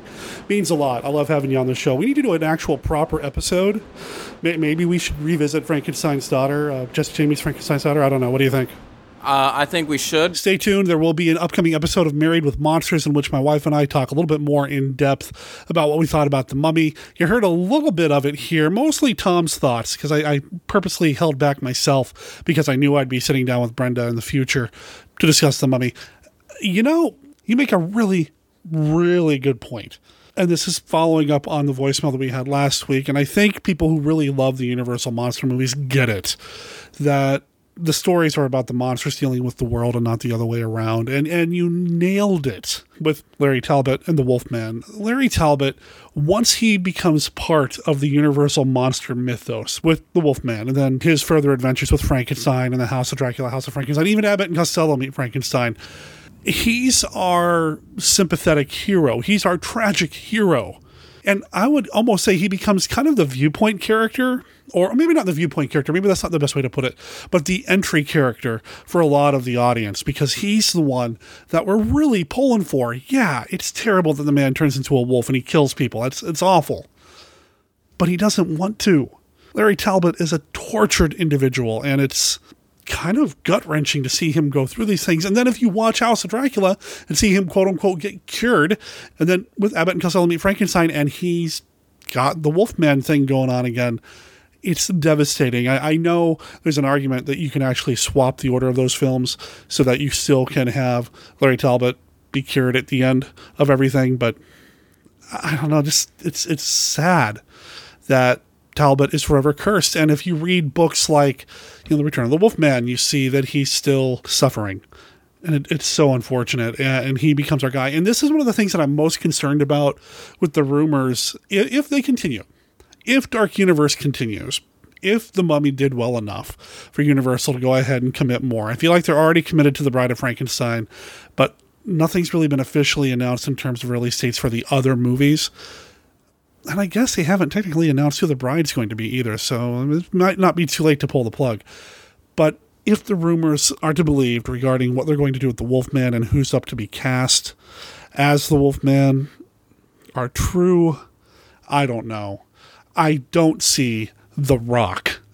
I don't see Dwayne Johnson pulling off this tortured soul thing. He he doesn't have the blue collar everyman vibe that Talbot had, that Lon Chaney Jr. brought to the role. And I don't think he's going to be playing Talbot, whoever they cast as the Wolfman. I don't think it's going to be a Larry Talbot. I think it's going to be a completely different character just based on what we saw in The Mummy. There's nobody in that film that is the modern day analog of a character from one of Universal's original Mummy movies. I would even go as far as saying there's nobody in those films who have the same name of anybody from the Universal monster movies at all there is a monster character that appeared in previous monster films, but not Universal. He just happens to be in the public domain, so let's use him. Anyway, I don't think the Wolfman, if they do it, will be Talbot. Just like I don't think the Invisible Man will be Griffin. I don't think that we're going to see a Dr. Pretorius turn up in Bride of Frankenstein, if we're going to see a character like that at all. And it's unfortunate. I was really hoping for so much more out of the dark universe and what the mummy was going to do. I guess it's doing okay overseas, so maybe Universal's still all in, but I'm starting to get the vibe, the impression that there's a lot of people who are disappointed and want them to change course quickly if they're going to continue. I go back and I read and I listen to interviews with Alex Kurtzman, the man who's basically Kevin Feige-ing his way through these films. Kevin Feige is the guy who's in charge of the, the Marvel Cinematic Universe. Anyway, he directed The Mummy, and now he's going to be in charge of the whole thing. And the interviews, I mean, he says all the right things about building these movies one at a time and having reverence for the originals and he's he's saying everything right but the execution it just wasn't as there for me as I wanted it to be but again I'll get into it with Brenda a little bit more on Married with Monsters in the future Chris, thanks for calling in. Again, Supermates podcast. Check it out, ladies and gentlemen. I think I've got a promo for it, so I'll play that here in a second. And Chris, why don't we get you back on the show in the future? I had a blast when we did the Star Trek Monstrous episode with you. I'd love to have you back on. And I'm curious, I know it's still kind of far away, but are you planning anything for Halloween over at your podcast again this year? Keep me posted. Hi, Derek. This is Steve Turek. I live in Maryland, and I've been um, listening to your podcast for a while now, and I've been really enjoying it on Monster Kid Radio, I've also been listening to your 1951 Down Place. I'm looking forward to its return, which you said would be coming sometime and hopefully the near future. Um, really enjoyed the last episode you guys did. Um, the B Movie Cast Cookbook. I'm going to be going to Monster Bash this summer, and I'm looking forward to hopefully that they'll have it there and be able to pick it up. It sounds like something that's right up our alley here at the household. We, a lot of us like to cook, and of course we love good old fashioned movies that are just fun and enjoyable, which you've been featuring many times on the podcast. And it seems like from the cover that they're going to be featuring very well in the book with little synopsis and stuff like that. I'm also looking forward to meeting you and a lot of the people that have been on your show at Monster Bash. It'll be my first time going to it. I'm going to be taking um, one of my children with me who's the most interested, my son Ben, and um, we're hoping to have a lot of fun watching some of those old time movies and getting to meet some of the people that help bring them to life. Now, recently you've been talking about the Dark Universe and the Mummy. Um, I did see that on um, this past Friday. My point of view, or looking at it, I enjoyed it. I know you and um, some of your guests have been looking at this show up a little bit of um, worrisome and that kind of stuff but personally, it was a fun popcorn flick. I went and enjoyed it. I didn't mind it getting moved up to the modern era. I even enjoyed how it did a little bit of um, American Werewolf in London with having the one guy come back um, as a ghost talking to him about having to follow through with what he has to do, talking to Tom Cruise's character, that is. And I even enjoyed the little shout out that they had to um, to Brendan Fraser, but that book that the one lady used um, to uh, hit the other guy with, and I ended up looking at it like, oh, that's the book for the 1999 series.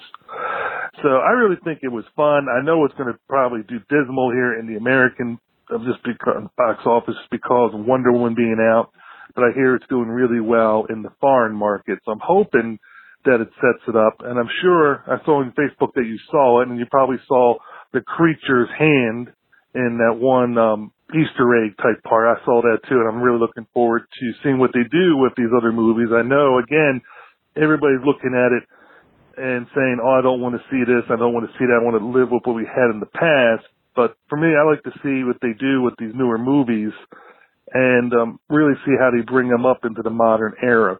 I know a lot of people are always upset when they redo movies and um, that kind of thing, and sometimes I am too. I didn't like the remake of Psycho um, and those kind of things, and the remake of Carrie and, and things along those lines. But the way I look at it is Steve, I have been in contact with Nick and Fiona, and I can confirm, I can report that yes, the B movie cookbook will be available for sale at the Monster Bash. I believe Juan from the B Movie Cast will have them for sale at his table at Fifth Dimension Films. Now, Juan sells a ton of movies here, and he's going to have the book. I think that's where it's going to be for sale. So check it out. And, well, stop by and chat with Juan too. He's a good dude. Nick and Fiona are awesome. I can't wait to see them again. And I can't wait to meet you, man. I'm looking forward to meeting so many people at Monster Bash. I've been chatting with Scott, and, and he's going to be there. I think I've mentioned that before. If I haven't, Scott's going to be there. And I've been chatting with Scott and telling him, you know what? Yeah, yeah, yeah. Celebrity guests seeing movies, that's fine.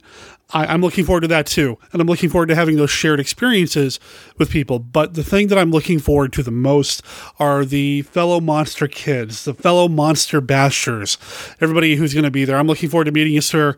I'm looking forward to meeting all the MKR ers, the listeners, uh, all of you. Please track me down. I'd love to chat with you and just kind of hang out for a few. All right, Dark Universe. You know what? We seem to be coming back to this, and I think we're going to be coming back to this for a while. Um, yeah, you know what? It is a popcorn movie, and Tom Doffel actually said that in the recording uh, earlier. You, you heard him say that you know it's an entertaining movie. Doesn't necessarily mean it's a great film, but it's an entertaining movie. And you know what? This has started to come up on the Facebook group as well, where people are debating whether or not the movie was good, what they thought of it, that sort of thing. And you know, as a sidebar, I want to thank everybody for keeping that pretty civil. That's awesome. I, I hope to keep it civil. I understand that some people are not going to like this movie. Some people are going to love this movie, and that's cool. Let's talk about it with respect. And I appreciate everybody's doing that so far. So you guys and gals are awesome. Anyway, uh, I, I don't think this is a great film. You know, here I am getting all stuffy about the whole thing, but you know, the further I am away from the movie, the less I remember bits and pieces of the movie, which is probably not a really good thing since I'm going to be sitting down with Brenda and recording an episode of Married with Monsters with her here soon. I probably should do it before the movie completely fades from our memory. And I think part of it's just because there's so much of it that is a blockbuster, big budget action movie thing. You know what I mean? I mean, this movie doesn't have a lot of horror, but it has a lot of action. And I'm the kind of person where that kind of thing doesn't necessarily stick with me.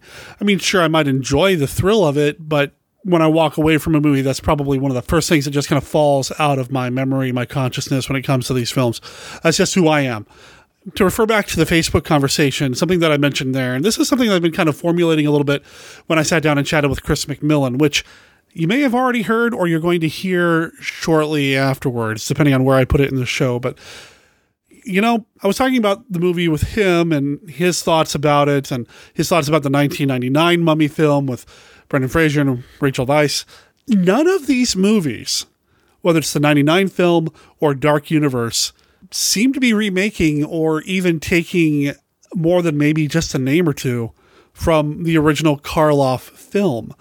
I think we get kind of focused on the Boris Karloff movie because it's so good. It's an incredible creature design. That mummy looks amazing. It's got so many amazing things in it. The performances, even though it doesn't have a lot of music, the way they do use the music, the cinematography is gorgeous.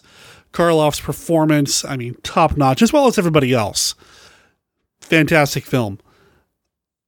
But it's not the only Universal Mummy film. Universal made four other mummy movies in the 40s uh, Mummy's Hand, Tomb, Curse, and Ghosts, and I always forget which order they're in. And I think sometimes Universal might have as well because they have some continuity issues. They just cranked them out almost as if they were serials. And I think we even commented on that way back in the day when I had Nick Hatcher on the show and we talked about some of these mummy movies.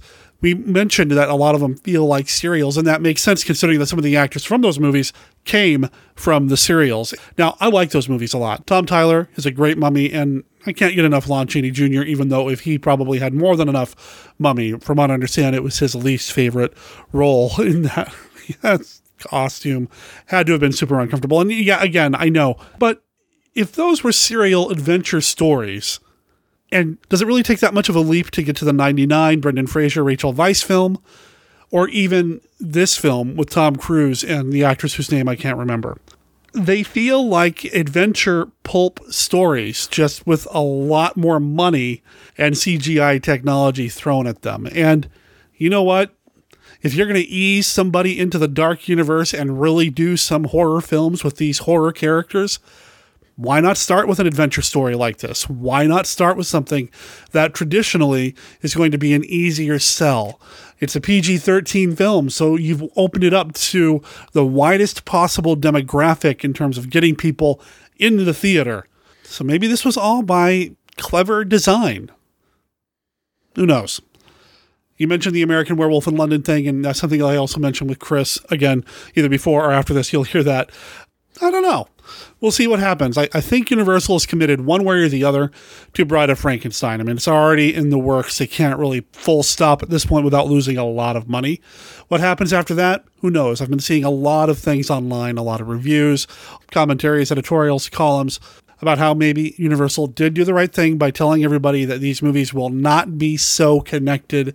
They take place in the same universe. You might have the Jekyll Hyde character turn up every once in a while, but they're not going to be playing off of each other the way some of the Marvel or DC films seem to.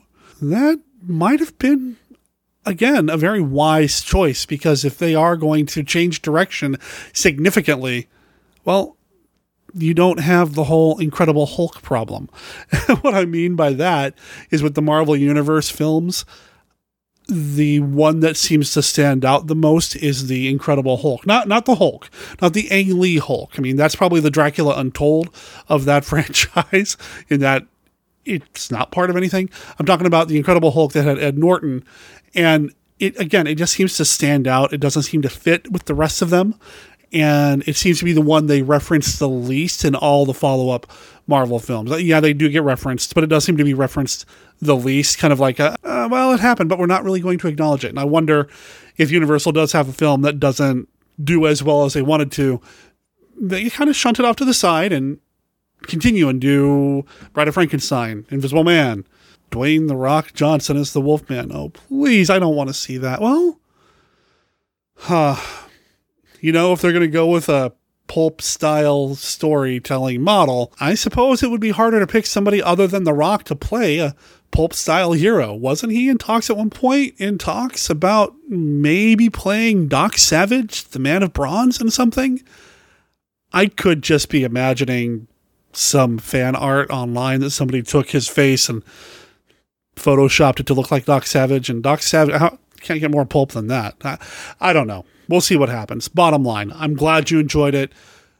I think I enjoyed it. and uh, yeah, we'll go from there.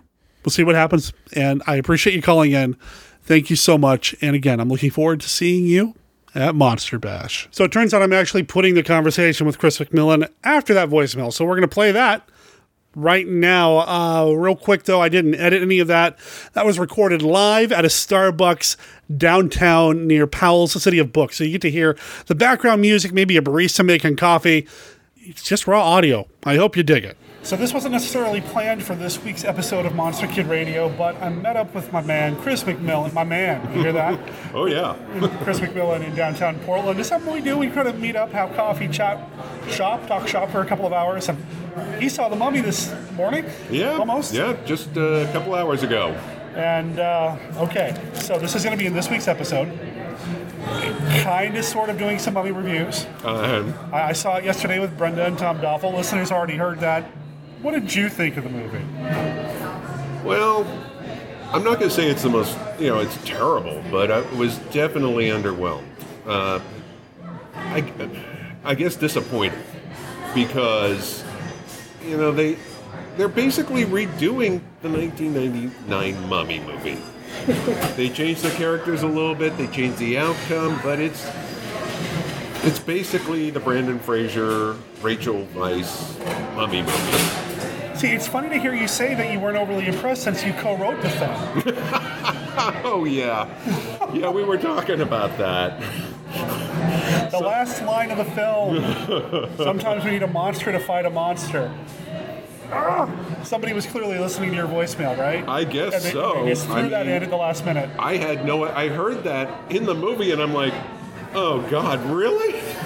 Yeah, listeners, if you didn't hear it last, was it last week? I think so. Or the week? No, I think it was the week before. Either way, yeah. Chris called in what he wanted, or what he thought would be a really interesting mummy premise, and he used that line. Yeah, was like, come on. It was like I wrote it. I, I couldn't believe, and to have Russell Crowe say it, well, okay, cool. All right, so um, like I've been saying in this episode, Brenda and I are going to do a Married with Monsters about this. So I will get more into it with her. Overall, it sounds like I might have liked it a little bit more than you did. Uh, I mean, like I didn't have a lot of problems. I mean, I had problems. Yeah, I.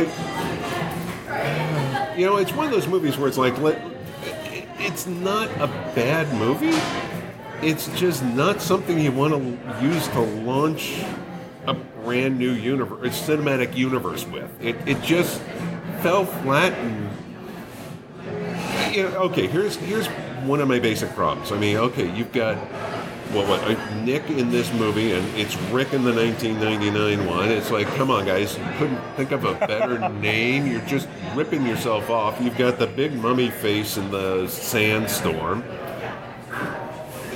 When you're doing, you know, my thing is when you're doing a reboot or a re, re remake, you got two ways to do it. You can either change it completely, or you can do it better you know, I mean, a change it completely is kind of like um, the Howard Hawks, The Thing from Another World, and John Carpenter's The Thing. Okay.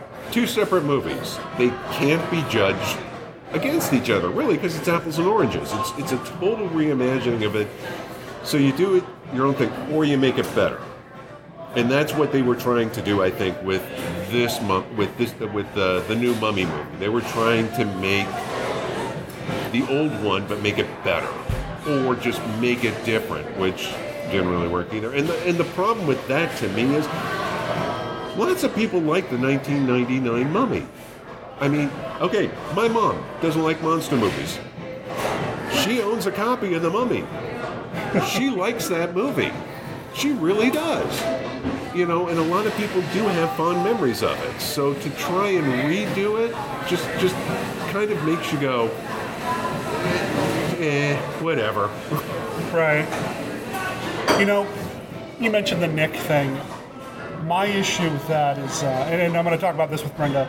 We watch a show uh, called New Girl on Fox. It's a sitcom Okay. with uh, one of the Deschanel brothers or sisters. Sisters. I don't know, but okay. Not Zooey. Is it Zooey Deschanel? Uh, anyway. Okay. We watched that, and Jake Johnson's in that. We like Jake Johnson a lot. He plays a character named Nick in that show. He played Nick's best friend or buddy Vail in the film. Oh. So to hear him calling for Nick over and over and over again just felt so weird. Because we know that's Nick. Okay, I could see that being a problem. Yeah. I mean, we like Jake Johnson a lot. We think he's funny. Yeah. But I don't know. So, but that brings me to a point I wanted to bring up with you. I didn't bring it up with Tom Doffel because I, I don't know how well versed he is in a lot of 80s horror. Right. I was totally American Werewolf in London, right? Oh, thank you. I'm not the only one who saw Okay, that. Okay. I mean, it's like, okay, you've got the ghostly figure trying to guide him. I mean, maybe not in a good way, but and it's in London. Really? Okay. I'm, I'm glad it wasn't just me. Yeah. The only thing they didn't have in is him decomposing. Like an American Werewolf. Yeah, yeah, not the same way. Yeah, yeah, not yeah, the, yeah. yeah, not the same. Now, the other thing, and this is more of a deeper cut for horror Tombs of the Blind Dead, The Knights Templar. Did, did you Yes, see that I- too? I, I was like, oh wow, I wonder what they're gonna look like. Okay, I, I mean, I, I like the, the Knights Templar films, the, the four Oh, yeah, uh, yeah. de Ossorio films. Uh, I like them quite a bit. And I think it's a very unique take on an undead crusader monster type. I, I love that he created his own mythology and all of that. Right. And I don't know, I, I saw the reference here. I don't think it was a bad thing. I mean, that, that was a nod. The Werewolf in London thing, though, I feel like was too much. Whether it was intentional or not, it was just not a good choice. For a guy who claims to love these monster movies, for him Oh, that's not true, to know yeah. what that was. Yeah. Who released American Werewolf in London? That Uh, that was uh, uh, oh god. It's no. not Universal, though. Is it? I think it is. It might be. I don't remember. Um, yeah. Okay. Let's. Yeah. We got. Hey, guess what? We have technology. But I think it was Universal because because. Um, oh, jeez. I'm trying to remember. Best podcasting ever. Oh yeah. Hang on. We're looking. I can't even edit this because of the background noise. oh yeah, Universal did distribute. Okay. Yeah. Well, and you'd think that if everybody's saying, "Oh, we like monsters, we know monsters," they would know that. Well, you know, you may come off as a little bit of a rip-off here. A little derivative. Yeah. Um, we did have the nod to the original Mummy, or I did it again. I did it earlier when I was talking with Brenda and Tom. I keep.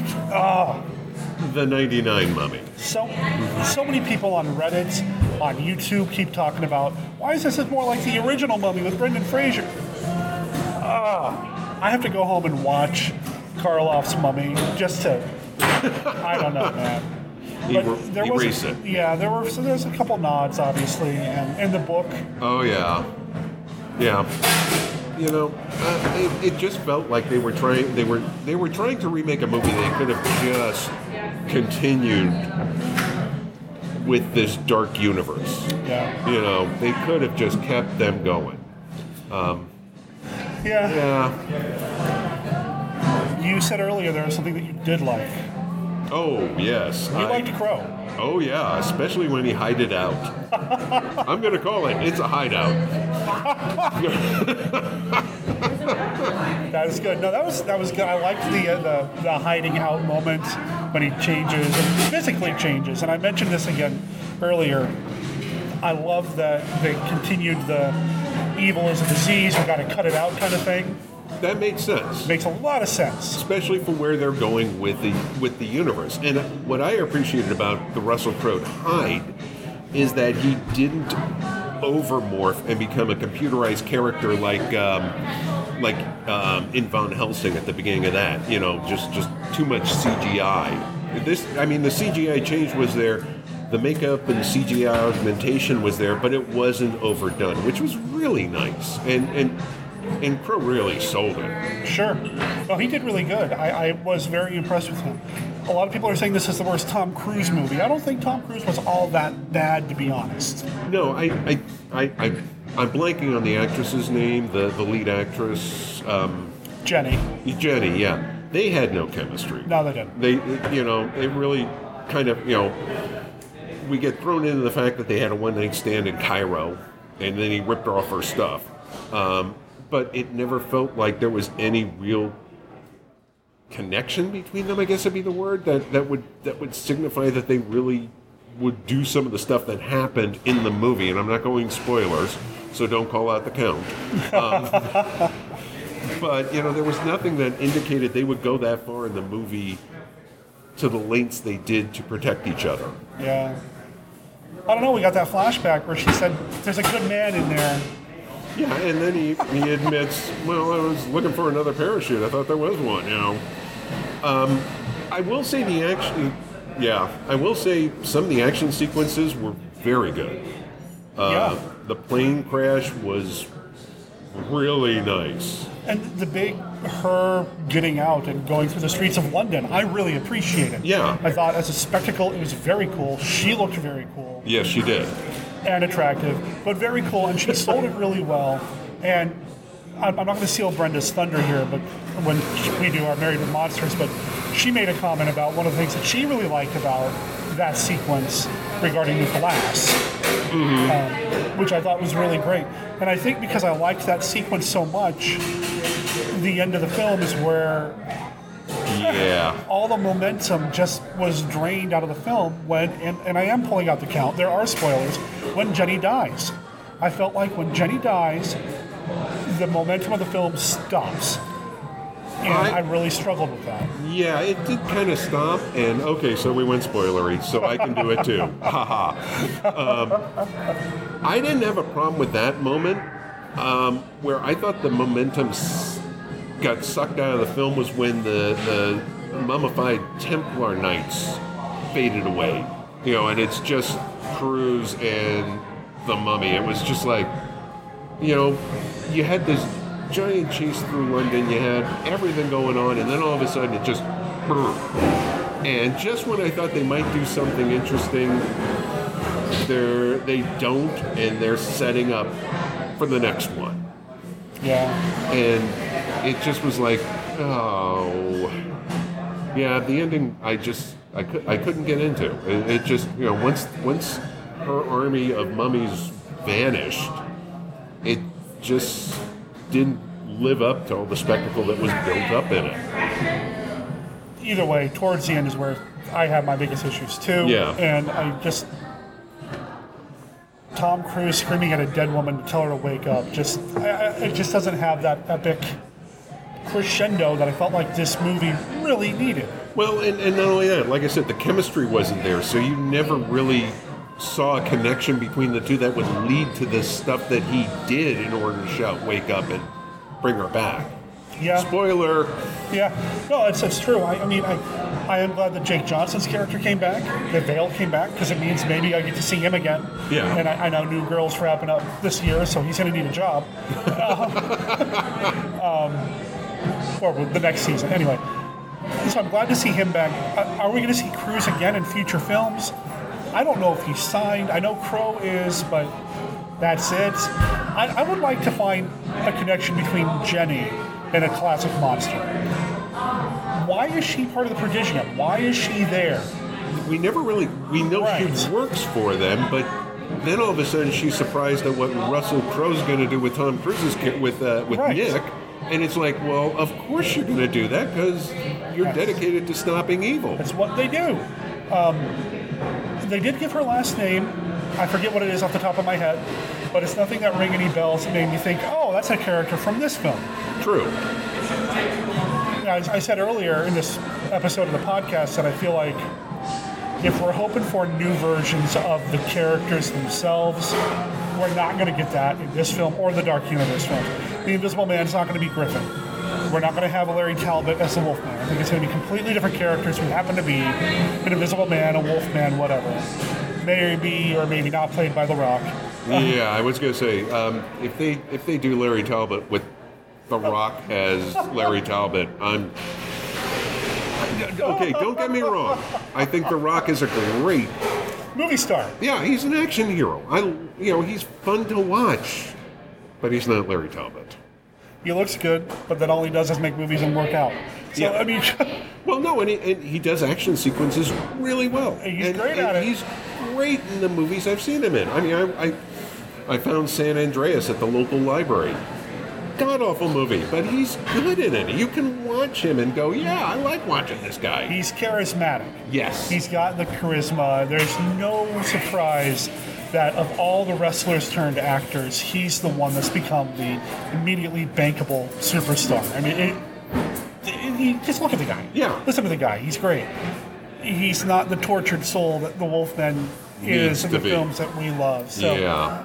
while we may have a Frankenstein's monster and Bride of Frankenstein, I doubt we're going to have a Victor Frankenstein character or, or any of these people, a Dr. Waldman, Hmm. a Dr. Pretorius, any of these characters that we know and love that are not the monsters. So I don't think we're seeing any of them. And the monsters themselves are just going to be brand new.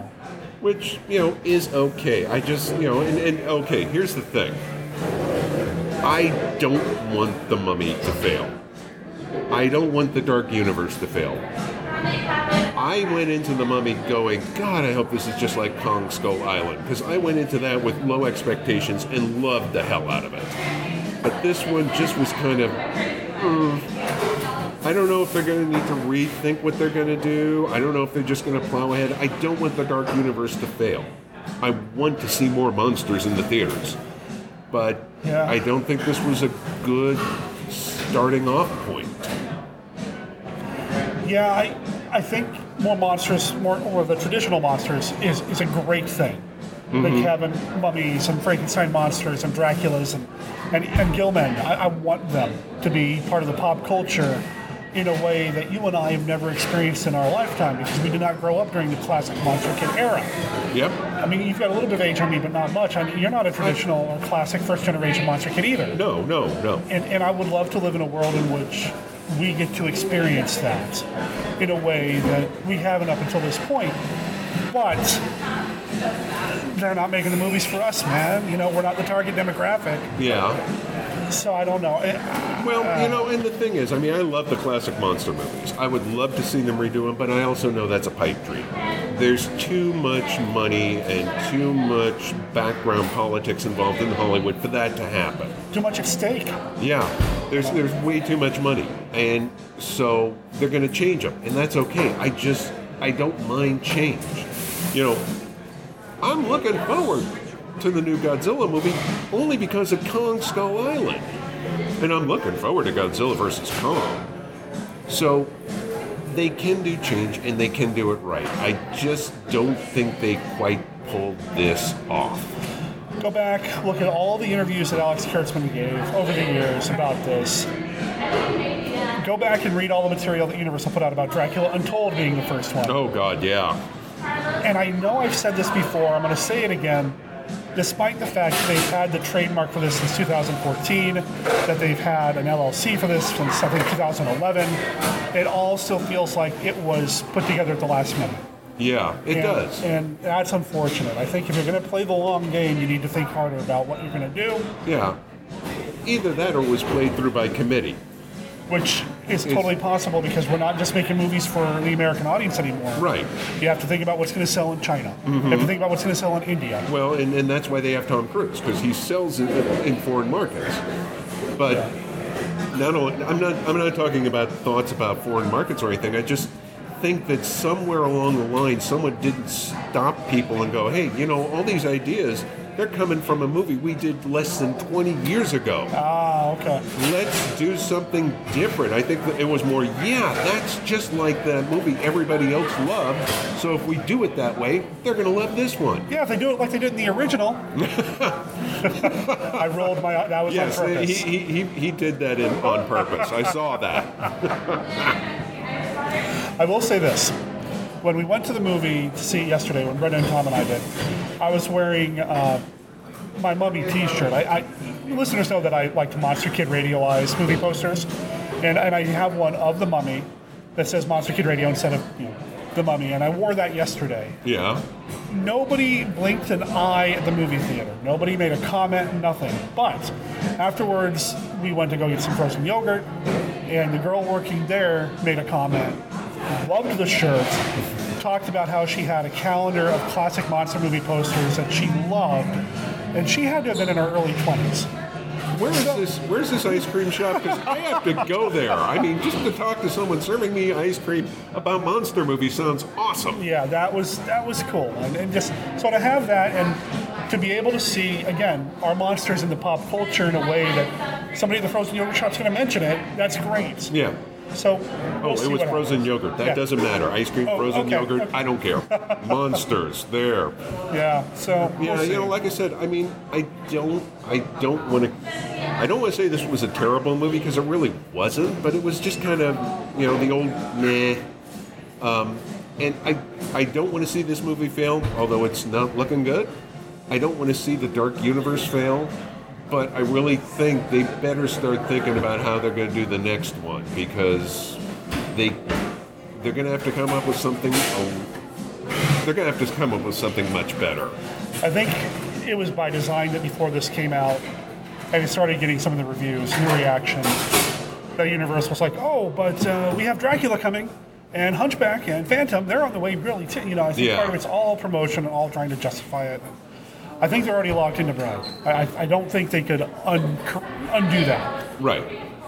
What it becomes, I mean, they- might be able to change what the script is or whatever. Yeah. But I think they're committed to that. I think Depp is solid. He's doing the Invisible Man no matter what, right? Um, I know it's set up, but I mean, they. I, all I, I, I, did a look on the IMDb page, and all it is is Johnny Depp. There's nothing else attached. There's no release date. There's no writer. There's No director. No director. Um, I mean, they could. I mean, he could easily drop out of this before it even starts. Although, depending on how his lawsuit goes, he may need to take the job anyway. Well, that is true. and let's be honest, um, Pirates didn't do too. Uh, Pirates Five didn't do all that well. Get So. enough for him to make it. They're committed to a six one of those. That's what I hear Really? anyway. That's what I hear. Oh boy. That, that's more Scott and Tracy's realm. Yeah, okay, us. And, and you know, I mean, we talked about this earlier. I don't think. I think when they started last week lowering their box office expectations, I think that Universal figured they had a solid lock a week after Wonder Woman because I don't. I Yes. think that everybody expected that one not to do as well as it's doing, Right. and that was just Short sighted on everybody's part. Yeah, it really was. Everybody kind of dropped the ball on that one. Yeah, no kidding. Because um, yeah, it's but even even if Wonder Woman hadn't have come out hadn't been doing as well right now, I still don't think the Mummy would be really pulling anybody in. It it you know uh, I don't know. I'm, yeah. It sounds like overall, I probably enjoyed it a little bit more than Chris, but I, I agree with so many of his points. It felt so. Mean, it's empty. It's a popcorn movie. It's as Tom said in the earlier part of this recording, it's entertaining, but that doesn't necessarily mean it's good. Yeah, I, Um, ca- I, I can go with that. Yeah, and I, I have more problems with it than say Wonder Woman or anything else I've seen recently. It's no patch on the original Mummy movies at all. No. At all.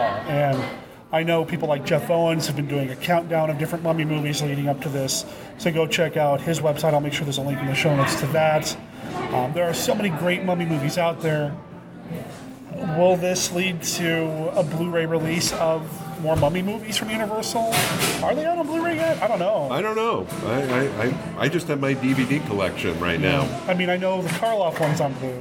Yeah.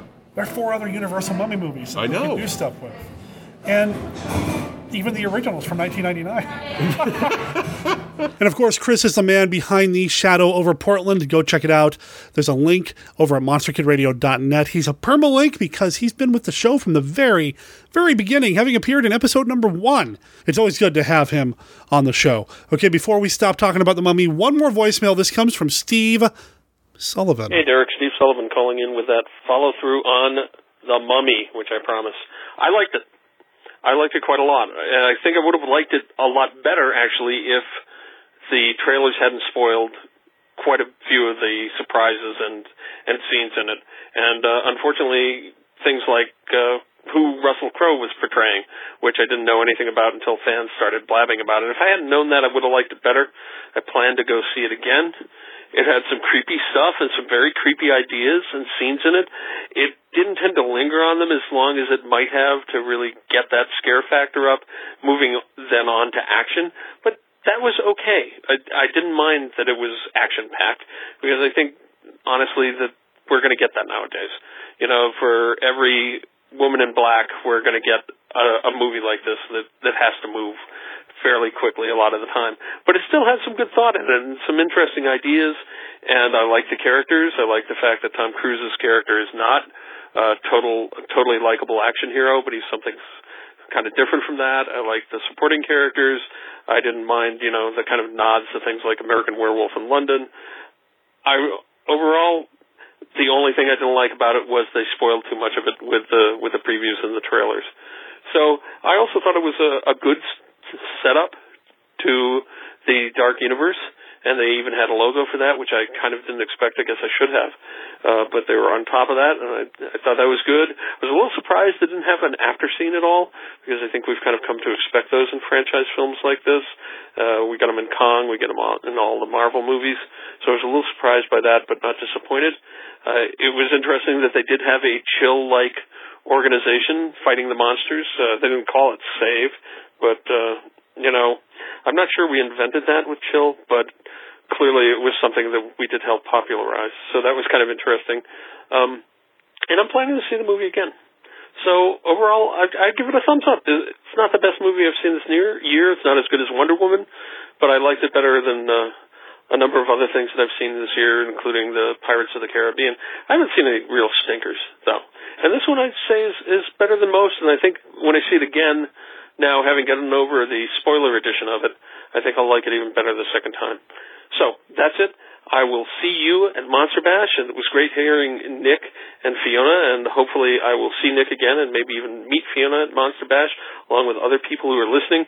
Please introduce yourself because I've been to a lot of cons in my life, and everything tends to blur together very, very quickly, and especially if I've only met you online. So, see you at Monster Bash. Have a great time. Keep up the good work. Enjoying the show as always.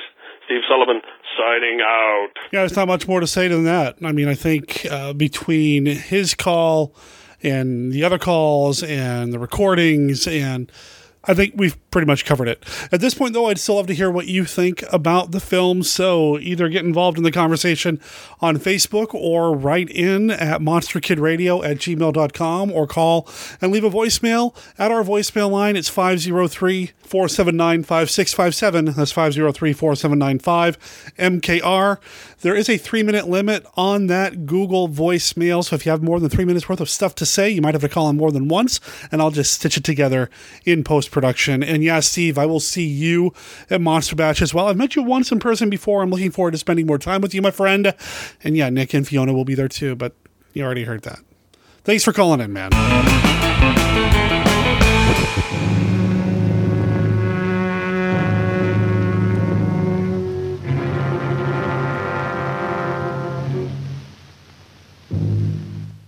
Death, eternal punishment for anyone who opens this casket.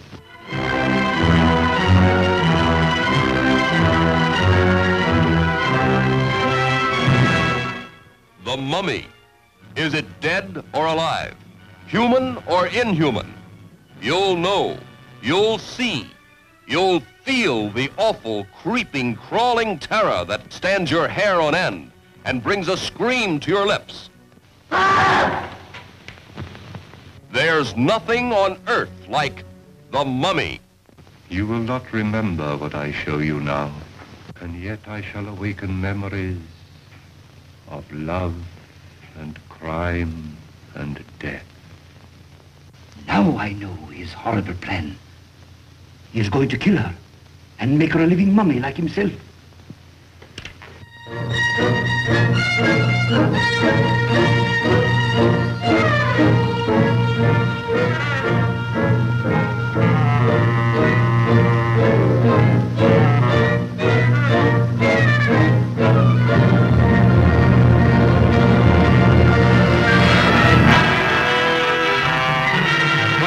Ago, in the barony of Frankenstein, a monster created by man stalked through the country, maiming and killing. In time, Frankenstein, maker of the monster, died. The monster disappeared. Now, after 20 years, the son of Frankenstein returns, and fear grips the village anew. A man tainted by the blood of his father can forget his human soul and carry on the diabolical work of the Frankenstein. As a man, I should destroy him. But as a scientist, I should do everything in my power to bring him back to conscious life. Benson, turn on the generator. Produced on a vast scale, Universal Son of Frankenstein presents the most fearsome cast in the history of the screen. Basil Rathbone. In his heart, warm human emotions. In his mind, the monster mania. It's alive. Alive, you mean? Yes, alive, But I alive. thought you said our experiments I know, were- I know. I too thought we failed, but we haven't. I've actually seen it walk. Karloff, rising from the past to spread new terror. Lugosi, sinister, mysterious, evil. You see that? They hanged me once. Lionel Atwill, grim hatred in his blood. One doesn't easily forget, Herr Baron. An arm torn out of the roots. Josephine Hutchinson, her young beauty a magnet to the menace around her. I hate it here, Wolf. I'm terribly afraid all the time.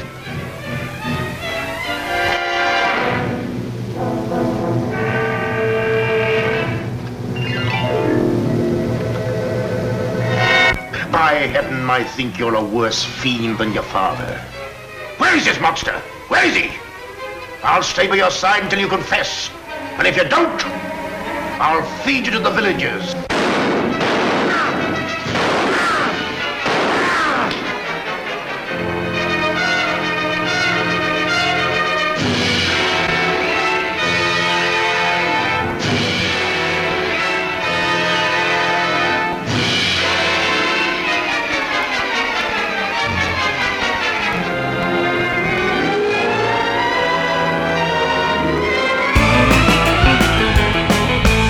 A lot of stuff that happened in this episode. Thank you for sticking around and listening and checking it out.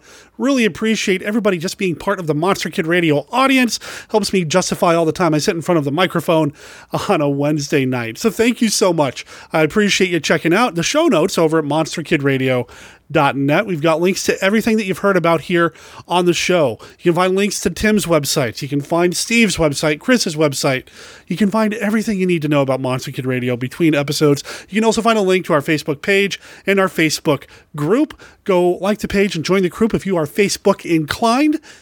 Join the conversation that we're having over there. And I meant it. I really appreciate everybody keeping it civil when it comes to discussing the mummy over in the Facebook group. That just means a lot to me because I've seen some Facebook groups just explode. So thank you so much for keeping it fun for everyone. I mentioned the rallies earlier. Remember, June 30th is the cutoff for your ballot. tinyurl.com slash rallies 2017. And remember, June 20th is the deadline for the contest for the book by Anthony Wendell. You can give me your entry for the book at monsterkidradio at gmail.com, which is also where you can send any feedback that you have about the show. You can also call in and leave us a voicemail at 503 479 5657. That's 503 4795 MKR. We also have links to our Patreon page where you can become a patron of Monster Kid Radio, and we really appreciate your support that way. Once again, I am looking forward to Monster Bash. If you are there, please don't be shy. I'm going to be there. I'm going to be kind of hard to miss. I'm six foot four. I stand out in a crowd, and I will be wearing a Monster Kid Radio T-shirt of some sort. I'll be there. I'll be there with Scott Morris. I'll be there with Jeff Owens, Rich Chamberlain, Stephen D. Sullivan, Christopher R. Mihm, a whole bunch of other people. Mark Hader, Mitch Gonzalez, Steve Turek's going to be there. Dwight Kemper's going to be there. Joshua Kennedy's going to be there. Friend of the show, Frank J. Dello Stritto, will be there with a presentation about the return of the vampire. I can't wait for that. I also know that listener of the show, Terry, is going to be there. Terry is going to have a table. She's vending this year. And if you haven't seen her merchandise, you are missing out. She sells shirts, messenger bags, that sort of thing, but they're all made out of the coolest fabric out there. I know Scott's got one of her custom shirts featuring poster art from classic Donald Duck cartoons. I know that she's done Hawaiian style shirts featuring art reminiscent of like classic monster movies and just really cool stuff. So check out her table if you're at the bash. I'm going to have my recorder with me. Chances are I'm going to try to shove it in your face, but if you don't want to be on the show, that's, that's fine. Just let me know. Still would love to hang out with you and meet you and spend some time with you. It's going to be a blast.